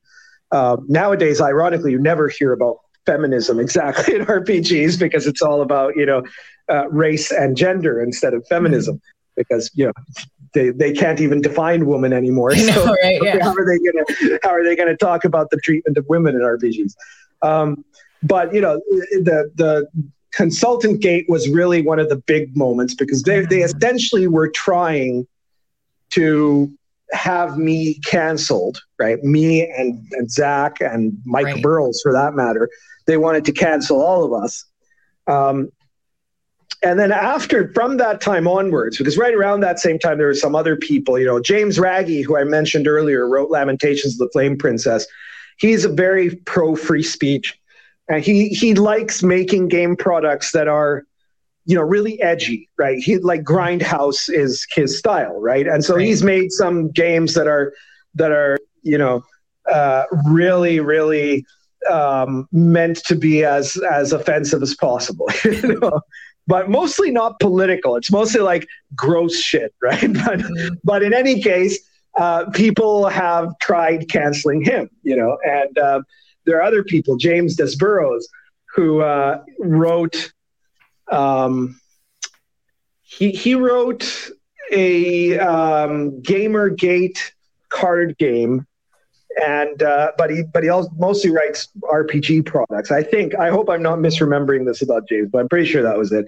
And they successfully got that banned from DriveThruRPG, which is the main RPG um, independent publishing venue, right? Like where mm-hmm. where people can can where where small press RPG products are put up for sale, and uh, it's the, the the main marketplace for for that outside of Amazon. You know, a very important part of any of any RPG publisher's works. Um, Zach Smith was later involved in some controversy because of um, accusations of, of um, sexual harassment. Um, and I'm not going to say whether those accusations were accurate or not, um, we don't know. But uh, they, you know, people have been trying to to to cancel him since fifth edition came out, probably since before that. Um, again, mostly because he was this edgy guy on the internet, right? And uh, right. and and basically after those allegations came out, that that was it. He got a lifetime ban at DriveThruRPG from any of his products and people who had published him, including James Raggi, were like trying to be forced to publicly disavow him. You know, and and you've seen many many of these sorts of incidents that have happened from like 2014 until today. You know, also people being harassed in in you know um, direct means. You know, doxing, harassed in their mm-hmm. workplace, trying to get get them fired, things like that. Um, famously, Jeremy Hambly from the quartering, he was physically assaulted at, at, at just outside uh, Gen Con, the, the largest RPG gaming convention. Right. Um, oh, and Gen Con's response to that was to ban Jeremy Hambly from Gen Con. When did that happen? that happened a couple of years ago. I, okay. It was uh, 2019, 18. I don't remember which of the two. Oh, I might have been uh, there. 19, yeah. So Jeremy was out there having dinner, you know, uh, at one of the restaurants right next to where the convention was. Mm-hmm. And this guy named, uh, calls himself Matt Fantastic, who's a rampant SJW, oh, walks yeah. up, asks him, Oh, are you the quartering? And, and uh, Jeremy says, Yes. And then the guy just starts wailing on Jeremy. Jeremy never wow. throws a punch. He tries to back away. Uh, some people get between them. The guy is shouting, I'm going to fucking kill you. I'm going to fucking kill you. Right. Um, and they have to like force him out of the bar uh, Jeremy had physical damage, right, like bruises and stuff. And then when this was all brought up with Gen Con, Gen Con said, "Oh well, but Jeremy Hambly is a is a hate speech harasser, and so we're going to ban him for life from Gen Con." You know, which is uh-huh. that's the problem. And Wizards of the Coast itself, of course, has been taken over by this entryism that we see all over corporate politics of these people getting into these positions of middle management and of control of the public image and of media relations, where um, they're all trained in SJW tactics. Right? They've all been yes. indoctrinated in the uh, in the leftist progressive uh, model of deconstructionism, and are determined to actually take over to to basically wreck the things they're taking over. It's intentional. It's not it's not that they're accidentally doing this. That's the goal. The goal is to destabilize Western culture. Right. They want so, to destroy. Yeah. yeah. So they're they're and you see this in the latest products, right? Like um, the fifth edition basic rules are are really good, and that's managed to keep the game relatively mm-hmm. popular. But there are, you know, I've I've been told that the last several books which have each become like progressive because Mike Mearls was kind of holding the fort there for a long time. He was still the boss. And as long as he was the top guy at Wizards, um, there was like limits to what these people could do. But then he got ousted, and now for the last few months, we've been seeing basically everything after Candlekeep Mysteries onwards is stuff that has that is after Mike Mearls, and you can see that every every book that has come out from there onwards has been progressively more leftist, more openly about promoting these uh, SJW ideas and about distancing itself from the, tra- the, kind of the traditional elements of Dungeons and Dragons, right? Mm-hmm. So uh, these products are still selling relatively well, but less than they had been before. And and we're seeing, especially the last couple of books, had good initial sales, but then um, they they're not doing as well after the you know the initial sales. So people are like buying them and then not recommending them to other people. You know, uh, so you're going to I think be seeing a further downturn that will be happening with uh, yeah. future products because they're going to just keep trying to make it more and more woke and mm. less and less about actually gaming. Are they doing a sixth? Are they planning on coming out with a sixth one, a sixth edition? Well, that's or? that's a very interesting question. They they what they've said is that in 2024, which will be the uh, 40th uh, 40th no the 50th oh. anniversary. Oh wow! Of, uh, wow. Is it 2020? 74? Yeah, I think so. The 50th okay. anniversary of, of Dungeons and Dragons. Okay. Um, they're going to come out with a revised edition of of D and D, but they they've, they haven't said it's like a new edition. Oh, so they, okay. what they've claimed is that it'll be like really close to what D and D is now, right? And I think mm-hmm. that what that means is they've realized that these rules are very popular and they don't want to to try to change them because that could you know, and they don't really care that much about the rules because they, they never play it anyways, right? But, mm, yeah, but they, yeah. they just they, they don't see any point in changing the, the rules themselves. What they're going to do is they're going to rework everything around the rules, right? So uh, they've already said some of the things that they're going to do, right? Like, for example, there won't be alignment anymore because the idea that something can be good or evil is hate speech. Mm. Right they're going to probably add huge sections on gender, right? There aren't going to be races anymore. It's just ancestries, right? And and every ancestry has to be completely open, right? Like it doesn't. They're they're all just going to be blob gray gray blob people basically because there's nothing specific about being an elf or a dwarf or an orc that that you can't have with anybody else, right? Like the idea mm-hmm. that that that you know orcs are strong or dwarves are tough or elves are fast or good yeah. at magic and others are bad at magic that's all racism because to them orcs are black people right right this right is, yeah this is how this is how unbelievably racist these people are you know?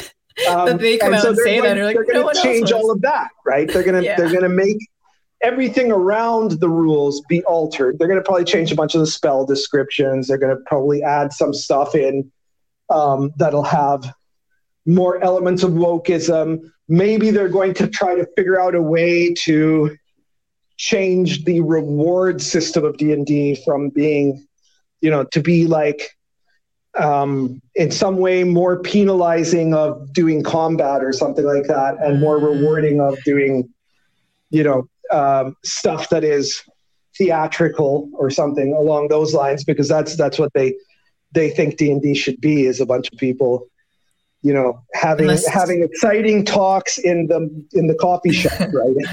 And I, I, wish that was an exaggeration but literally the source the, the the the adventure module for the strixhaven book is where you're an employee at a, at a barista at a coffee shop you know like that's mm. literally a, an official d&d product you know? So that's what they want d&d to become right? Um, yeah. and i think that's the way that they're going to change it. They're going to they're, they're going to kind of keep the basic rules but they're just going to mangle everything around it into this this hipster woke garbage. Yeah, and it just seems uh, it's unnecessary to throw it in because, like you said too, like one, one thing I forgot to say earlier was with fifth edition, one thing that helped me with with starting a DM was seeing or like figuring out how to DM was the in the in the player's handbook where it talks about how like these rules and everything it's you know there's suggestions and and like the, it's you know the DM has final say on the world that you're building and creating. And um and then my boyfriend had to keep reminding me of that too though because it was just like well how do I do this thing? Or how like what am I supposed to do here? And it's just like it's your game.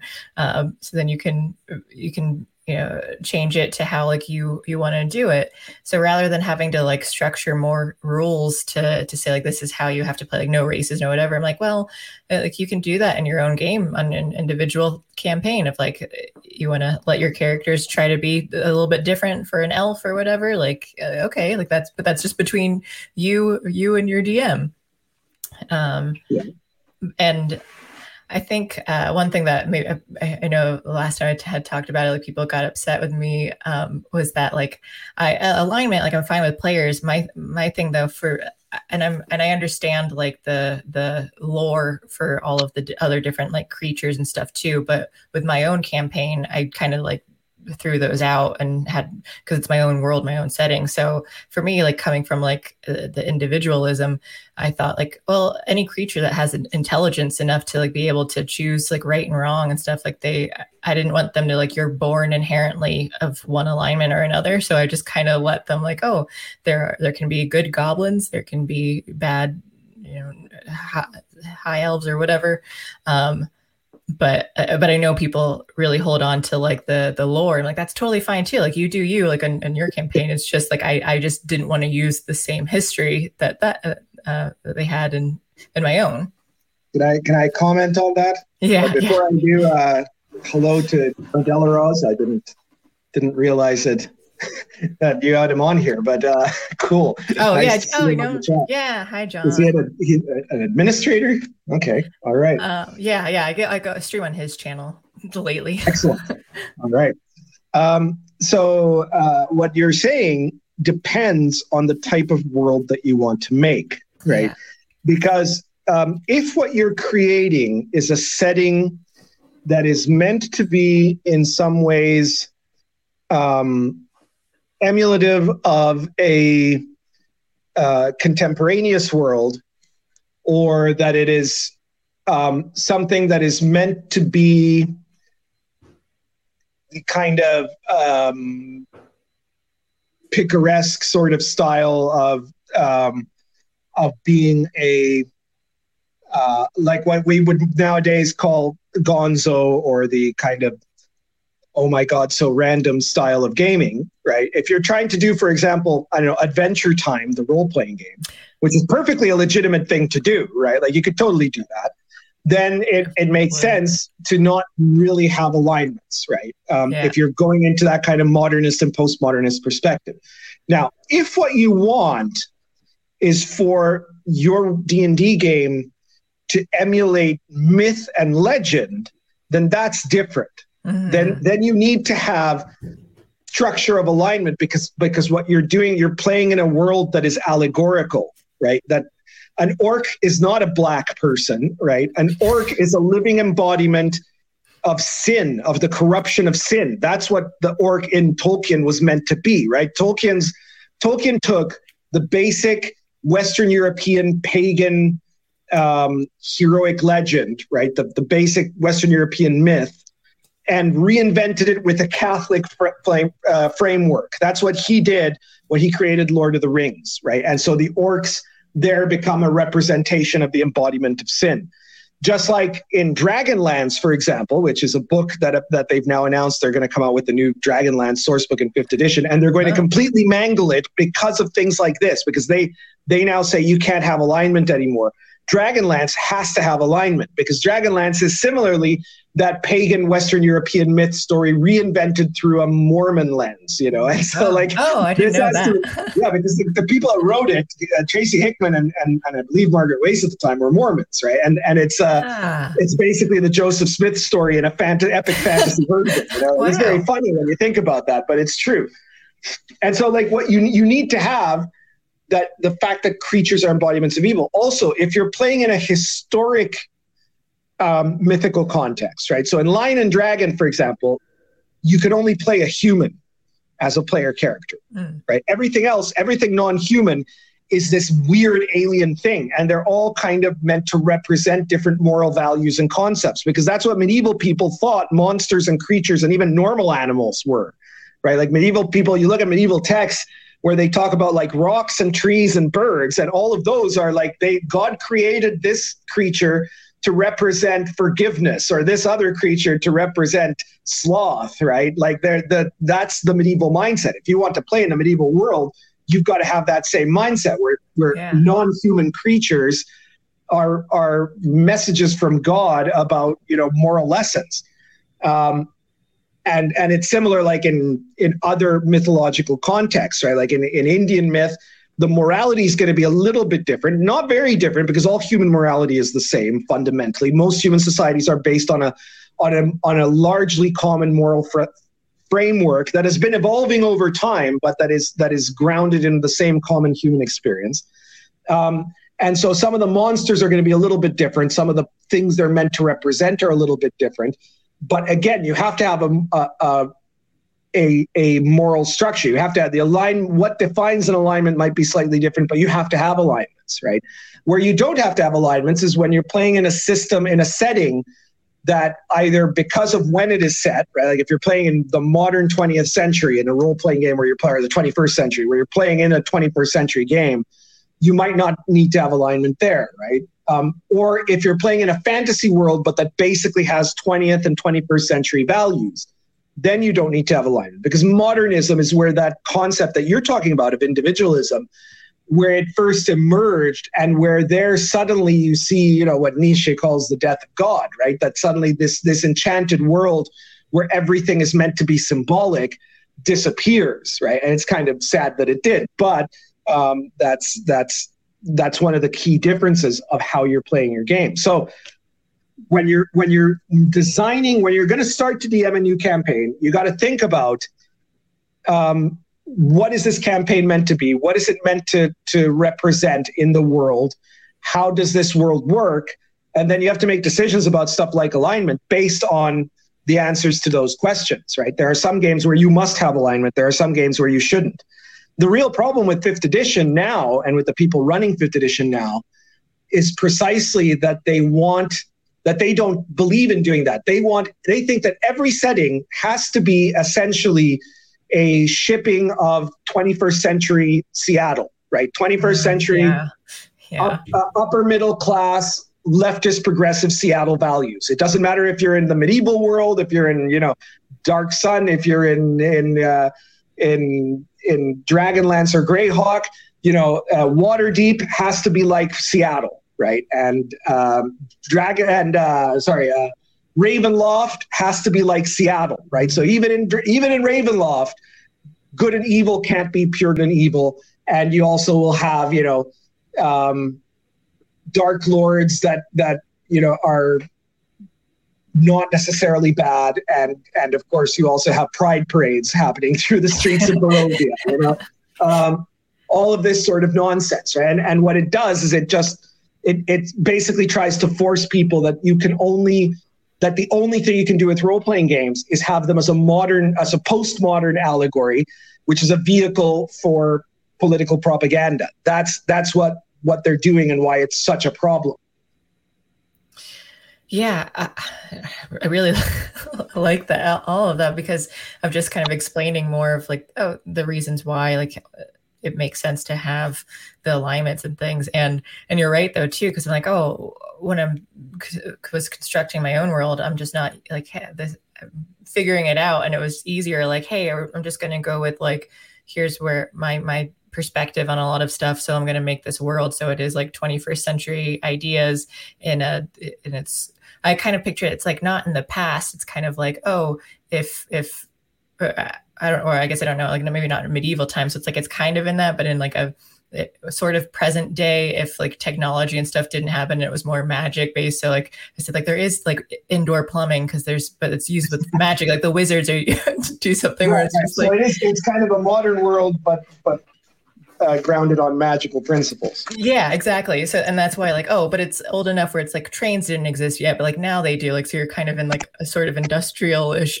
So it's just kind of like a mesh of different things. And and again, coming from like the improv, it, it was kind of like, yeah, I'm just gonna kind of let some of the worlds uh, what they say and, and, let it build up. And because um, mo- my biggest thing is just like, are we having fun? Like, we're we're people who used For to sure. sit at a table, but like now we play remotely after after the coof, and then then we moved out of the city. So like we just play online now. But like it used to be like, hey, we're sitting on a table. Is everyone having fun? Like if I want to uh, play into like how they want to do it. And um, and then again, also coming from the liking anime, it's like, well, and you're even the adventure time kind of thing too. Like, oh, I'd play that RPG. Well, I mean, Adventure Time was a major inspiration, along with you know Rick and Morty and stuff like that, for my Last Sun setting. You know, which is another oh, book, really? World of Last Sun that I've got um, yeah, I mean, it was that, and you know, like it was just that whole style. And so, like, know, I'm not saying, oh, every game has to be an epic representation of myth with a moral story, right? I'm saying you have to think about what you're making and then know play it appropriately. Yeah.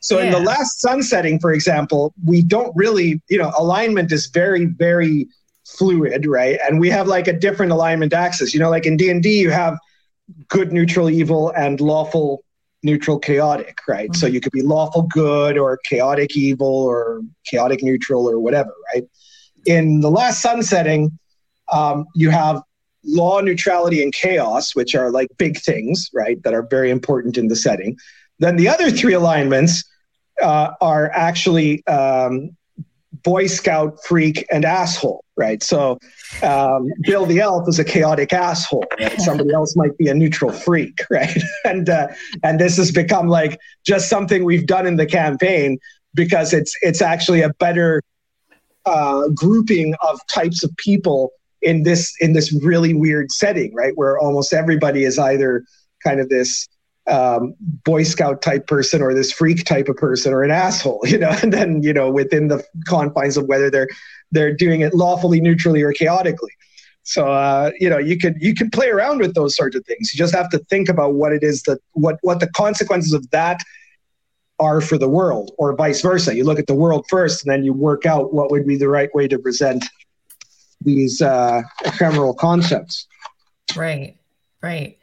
Um, yeah, I don't know. So I, I just I really like you you kind of explaining like so that makes me feel better too. Where where just like it depends on like are you playing into the whole myth thing? Like is that setting, is that world, and like oh, am I doing it wrong if I'm if I'm not doing all that? But like oh, it's just like I have a different different vision of like how the setting is. Especially that's why I'm like I'm just going to make my own. Um, oh, also thank you Silverlock for the super chat. Um, for a good show. Thank you. Um, okay, let's see. Oh, I have. Oh, quick question. Have you heard of SRPG, as in like the strategy or tactical RPG? Don't think I have actually. Um, there's a, a guy on YouTube. I've seen a, few of his videos, and he's how I learned it. His name is Harvester of Eyes, I think. Um, it's a small channel, but he so he kind of talks about that. Uh, but and I'm still kind of confused about it. So I just didn't know if you if you I think it's something about like where you're like combining like tactical like strategy games with RPG. So it's somehow like meshed together. And I'm still not super clear because I think it's uh, it's like a sort of video game genre, but I don't know if it's also uh, like tabletop. but but if if you're interested in that, you can check him out, Harvester of Eyes. But I just didn't know if like if that was something along your your lines. Well, I'm kind of a, a, bit strange in that that I don't actually play any video games. You know, like, ah, okay. I, mean, I play. I, I have that a, strange. I have a Domino's app on my phone, and that's like literally the only game. You know, so like that's that's kind of it. Um, played Candy Crush on my last phone, and that was like that's the only thing. I don't play any video games. I, I play RPGs.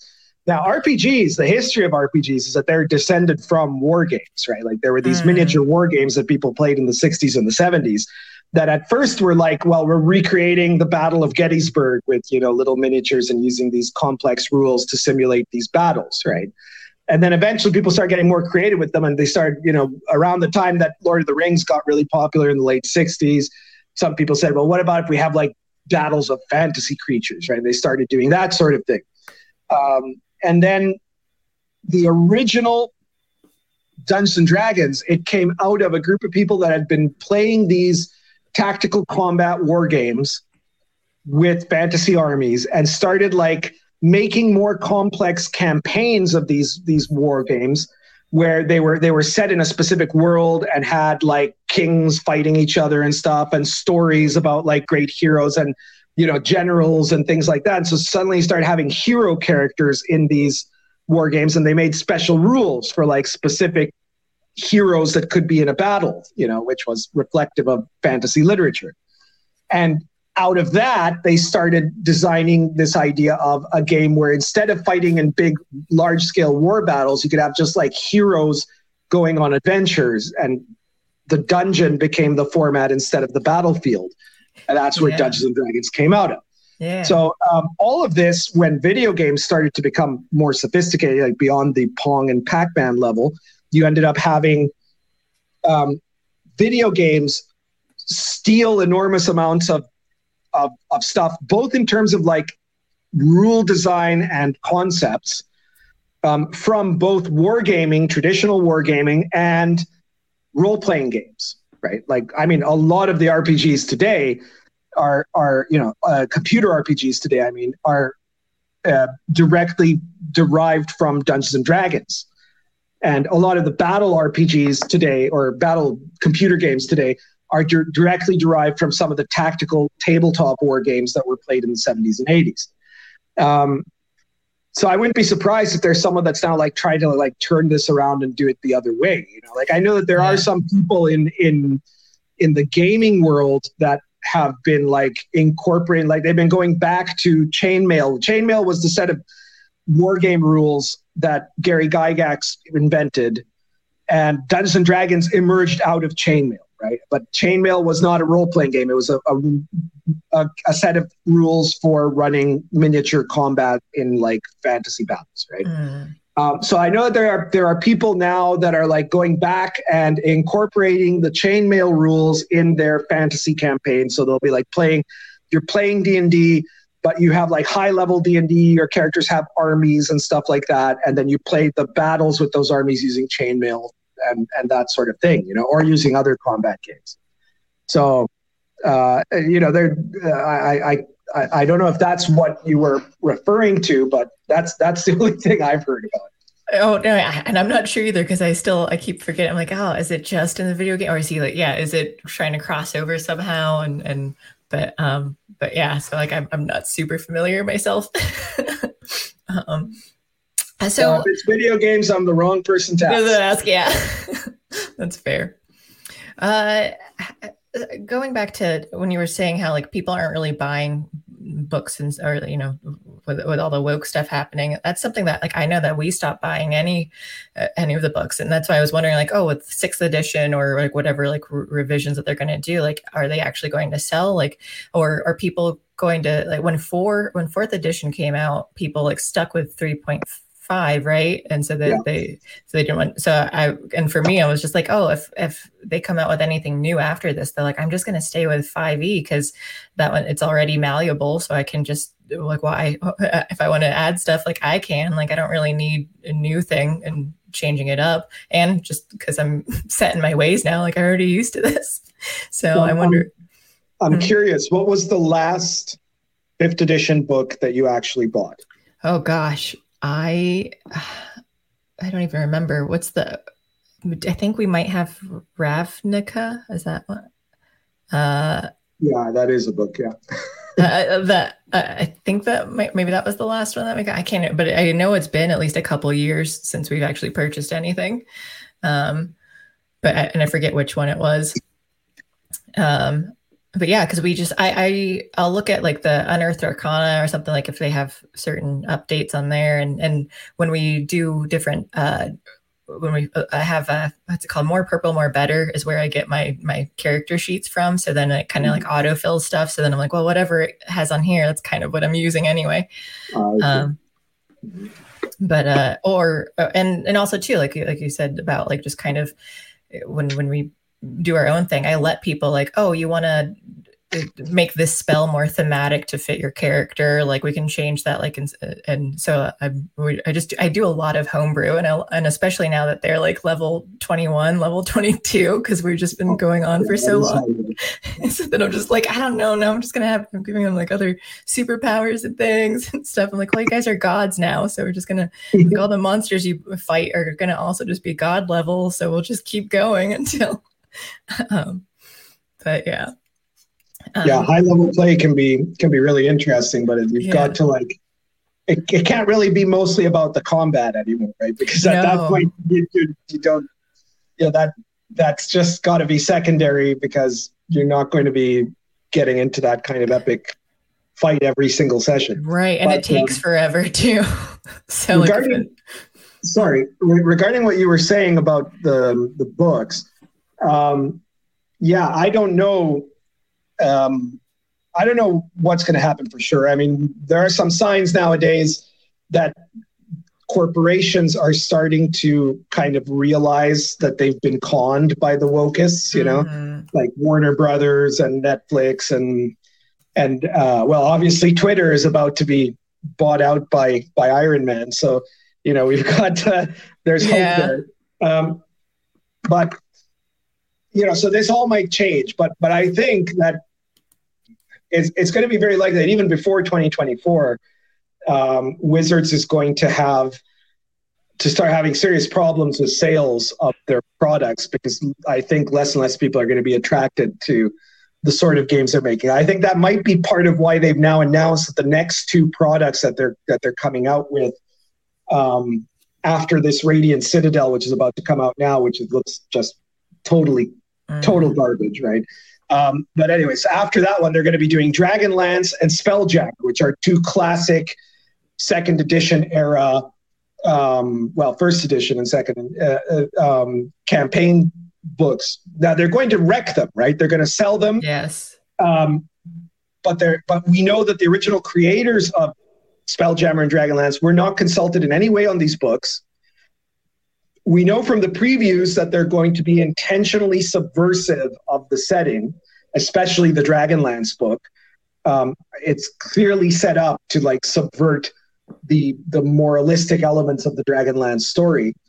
Um, so, but but people are going to buy it because it has Dragonlance on it. They're going to think they're going to get Dragonlance, and what they're actually going to get is woke garbage, right? Mm-hmm. So that might like I think that they did this knowing that they need to push up the numbers to keep fooling the the executives at Hasbro that this is that what they're doing is popular, right? But it won't be because people won't be buying the new Dragonlance book because it's woke. They're going to be buying it because it says Dragonlance, and right. they're basically being misdirected. The problem is after that, that that's going to cause worse trouble because if people get feel cheated by these books, they're going to be less likely to buy the next books. You know, so there's always the death spiral of the wokeness. You know, mm-hmm. get woke, go broke, right? Right. Um, and I think there's a good chance that that the wokists might just all be purged from wizards before um, they get to like try even try to make another edition of d&d but then what will happen after that who knows what i what i what i do think is that if they get to that point and, and do this um, that will be a jumping off point for anyone who's still like left that actually is a real gamer and not just you know uh, uh, somebody who tweets about their character but doesn't actually ever play RPGs, you know. Um, and all the real gamers will, will, will leave there. And, the, and what they'll go to is the big question. Because last time, like you said, with fourth edition, when fourth edition came out, it was clearly awful, right? Uh, you had a whole bunch of people that went over to to um, Paizo produced this game called Pathfinder, which was based on third edition, right. made a few changes to it, and and so a whole bunch of people that were big fans of third edition went there. You also had a whole bunch of people that went to the OSR. That th- when fourth edition came out, that's when the OSR start went from being this like obscure design movement to being to like booming and being the biggest indie RPG movement that exists now. So um, the OSR became very popular because 4E was garbage, right? And people started looking for other things, right? So they, so part of it helped, you know, this this large game producer Paizo to make Pathfinder, and another part of it helped creating a lot of indie games. And there were, of course, some people, as you say, that just said, "Well, screw it, I'm just, I still got my third edition books. I'm just going to keep playing third edition and not buy any new books," you know. Right. Um, so I think you, you'll see a similar thing will happen if Wizards keeps screwing up the current edition or jumps into a new, even more woke edition, you'll you'll probably get some semi large gaming company that will try to produce something that is basically a clone of fifth edition and try to like swoop up the the the customers of the old fifth edition because there, you will get a lot of people there and then you're also going to get indie games that will be promoted, right? And I think one of the things that that has happened is that because of like the DMs Guild, which is this um, this project that Wizards had where people can make third party products for, for fifth edition and you can publish them on on DriveThruRPG. Now Wizards takes like half of your money for doing this. like they take your own they're, yeah, they're it's a money making scheme for them. I, I'm like I don't know why people fall for it, right? But if they like go, but there are some very successful books that have been that have come out on that on the DMs Guild, right? Like very successful third party products. So I think that that if fifth edition goes super woke, or if um, you know if they come out with a sixth edition that's super woke, you might end up having a breakaway from the DMs Guild of people making third party products in a similar way to how people are doing with the OSR with old school D&D that will be just creating their own fifth edition products that are that are like fifth edition in everything but name right? Like they, they can they, because again you can't copyright rules right? So they'll make um, clones of fifth edition and might actually like become innovative in the process maybe they'll like finally end up using all those optional rules in the dm's guide for something you know that would be that, that's my dream, but who knows? yeah, we can only hope that maybe one day. Um, well, okay, since it's been nearly two hours, I have uh, just a, one or two more games that I want to do before we wrap up. Um, I have what I like to do is a, a, Cards Against Humanity thing where I just make you choose. You get your question. I don't know if you've ever played the game, but um, make you choose yeah. out of uh, options on here. And then some of it, I was like, when I found this, like this is kind of related to RPG stuff. So uh, the question is what will I bring back in time to convince people that I am a powerful wizard? and your options are these are rather random smallpox blankets, goblins, brown people, or the inevitable heat death of the universe. So, one more time, it's uh, what will I bring back in time to convince people that I'm a powerful wizard? Smallpox blankets, goblins, brown people, or the inevitable heat death of the universe? So, what do you think is the well, best answer? Double or nothing for your points. Well, I got to think about this a bit here. oh, yeah, yeah, yeah. this is a tough one. Um, I, I'm, I have a technical question. How exactly am I bringing goblins back into the past? Ooh, well, you're a powerful wizard, right? So, so well, no, I, I, think the question is how do I convince people from the past that I'm a powerful wizard, right? Back in time. Well, I bring back in time to convince people. I don't know. I'm not. I guess you can interpret this question. Are you you're bringing it back in time to convince those people, or that you're going in time? Hmm, or you're going forward in time. So it's up to you. If you're a wizard, though, I imagine that you'd be able to figure out how to get well, goblins. If I could, if I could take goblins back, I guess I would take goblins back. If in some way, yeah. Like, I mean, yeah. if they were laboratory grown goblins, then I could go in a time machine and convince people I made them because I'm a wizard. Well, great. You know, like that makes sense. I mean, yeah, yeah. And maybe you just actually are a powerful wizard and you were able to get goblins. Like you're just trying to but but your powers when you went went through time, you've lost it. So you're only able to bring in like one thing to show to prove that you are this okay. however, however, I, I, will take your interpretation of this however you, you want. But if goblins is is your final answer, that's right. That is my final answer. Yeah. ding, ding, ding, ding. Then you are correct, sir, and you get double your points. I don't even remember where you're at. I think they're at 16 points. So you're you're up there on winning this this episode. Um, the final one that I play is I don't even know which one to do on here. Uh, it's called Dirty Minds. And uh, so I give you three hints to try and guess a word that is not dirty. It's very appropriate. The hints just sound like they're dirty. Um, Okay. And and some of these are really bad, like they do not describe the word well, and so people have trouble actually answering it. Some of them you can get on the first guess, but uh, uh, gosh, um, let me see. One of these, some of them are like too much. Um, okay, I. well, this one might be easy enough. So it's going to be three hints. If you get on the first one, you get three points. If you get on the second, you get two points. And if you get on the third, you get one point. So you'll get to guess after each hint. Okay. Uh, so hint number one when I'm hot, I rise. Huh. Well, air.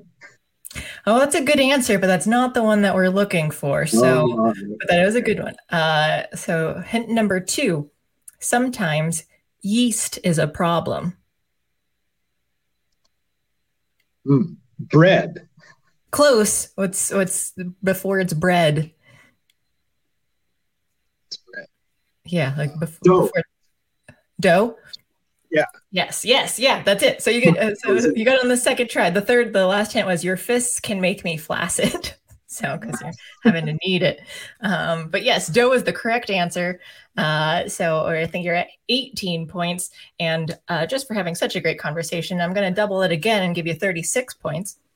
Um, so you win. You win today's episode. It was a close. It was a close has race. Any, has any guest ever lost their episode? I... Uh, anyway, uh, difficult questions to answer. but uh, thank you so much for joining me today. Can you tell people where? I mean, there's so much more obviously to talk to you about, and I, I really like uh, learning a lot oh, more about you. the RPG com- community and everything. But um, can you tell everyone where where they can find you? And I'll, and I'll put yeah. links in the description later, and all the stuff that you're like your merchandise and stuff that you're selling or working on now too. So advertise yourself. All right. So first of all, um, you can find me on YouTube, the RPG Pundit, right? Kasimir Urbanski, um, the RPG Pundit. So that's where you can get my videos. And uh, I'm on Twitter. I'm also Kasimir Urbanski on Twitter. Um, and uh, you can find my my my fighting with SJWs on both of those things. Uh, as far as my products, you can get my products from a variety of publishers in a variety of places, um, but um, mainly DriveThruRPG and Amazon.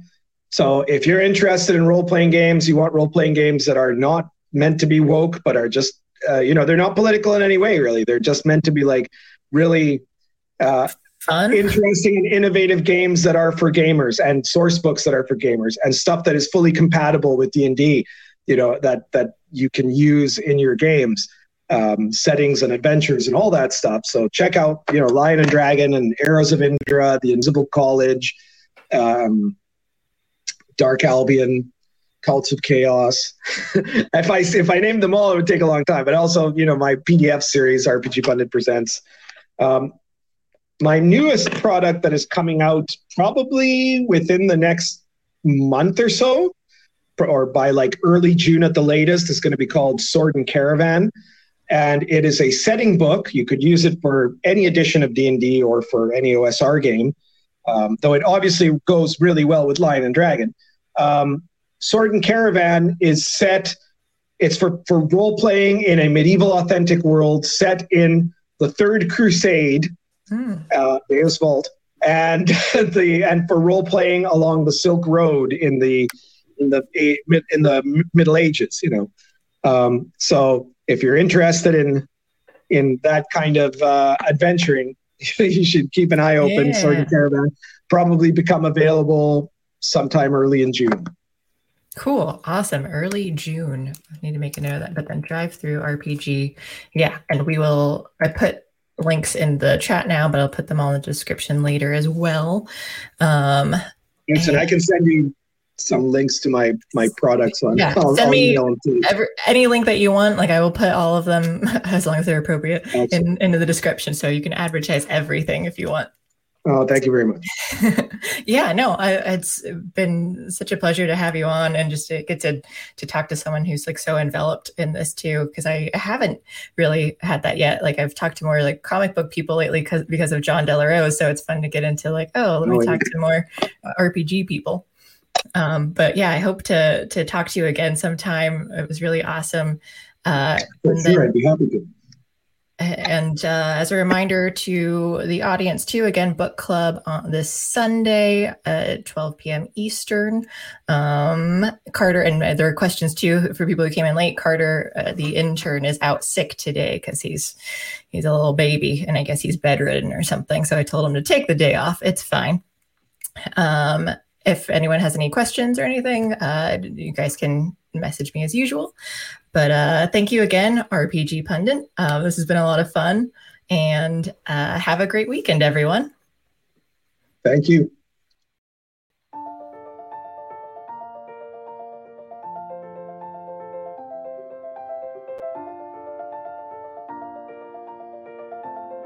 Thanks for sticking around until the end.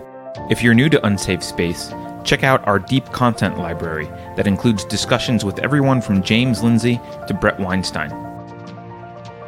And please consider helping to fund our work by visiting unsafespace.com/donate.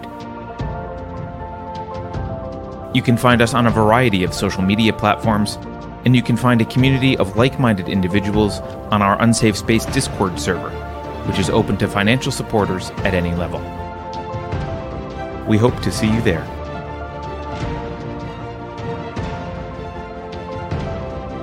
Warning. This is an unsafe space. Dangerous ideas have been detected. The content of this production may be upsetting to Brian Stelter. Please do not expose him to it. For completely legitimate reasons, Taylor Lorenz is requesting any information you may have about the following individuals. The Twitter subroutine appears to be malfunctioning. Pay no attention to it. Did you know that the word liberty is a dog whistle for insurrectionists? If you think about it, no one should be allowed to express opinions. But don't. Think about it. I mean, that's not your job. Thinking has been scientifically proven to be less efficient than compliance. Science, scientific, and scientifically are registered trademarks of the World Economic Forum. Unauthorized use is prohibited. Computer voice Curtis, never mind, that last line is fake news. Please disregard it and return to your safe space immediately. There will be cake.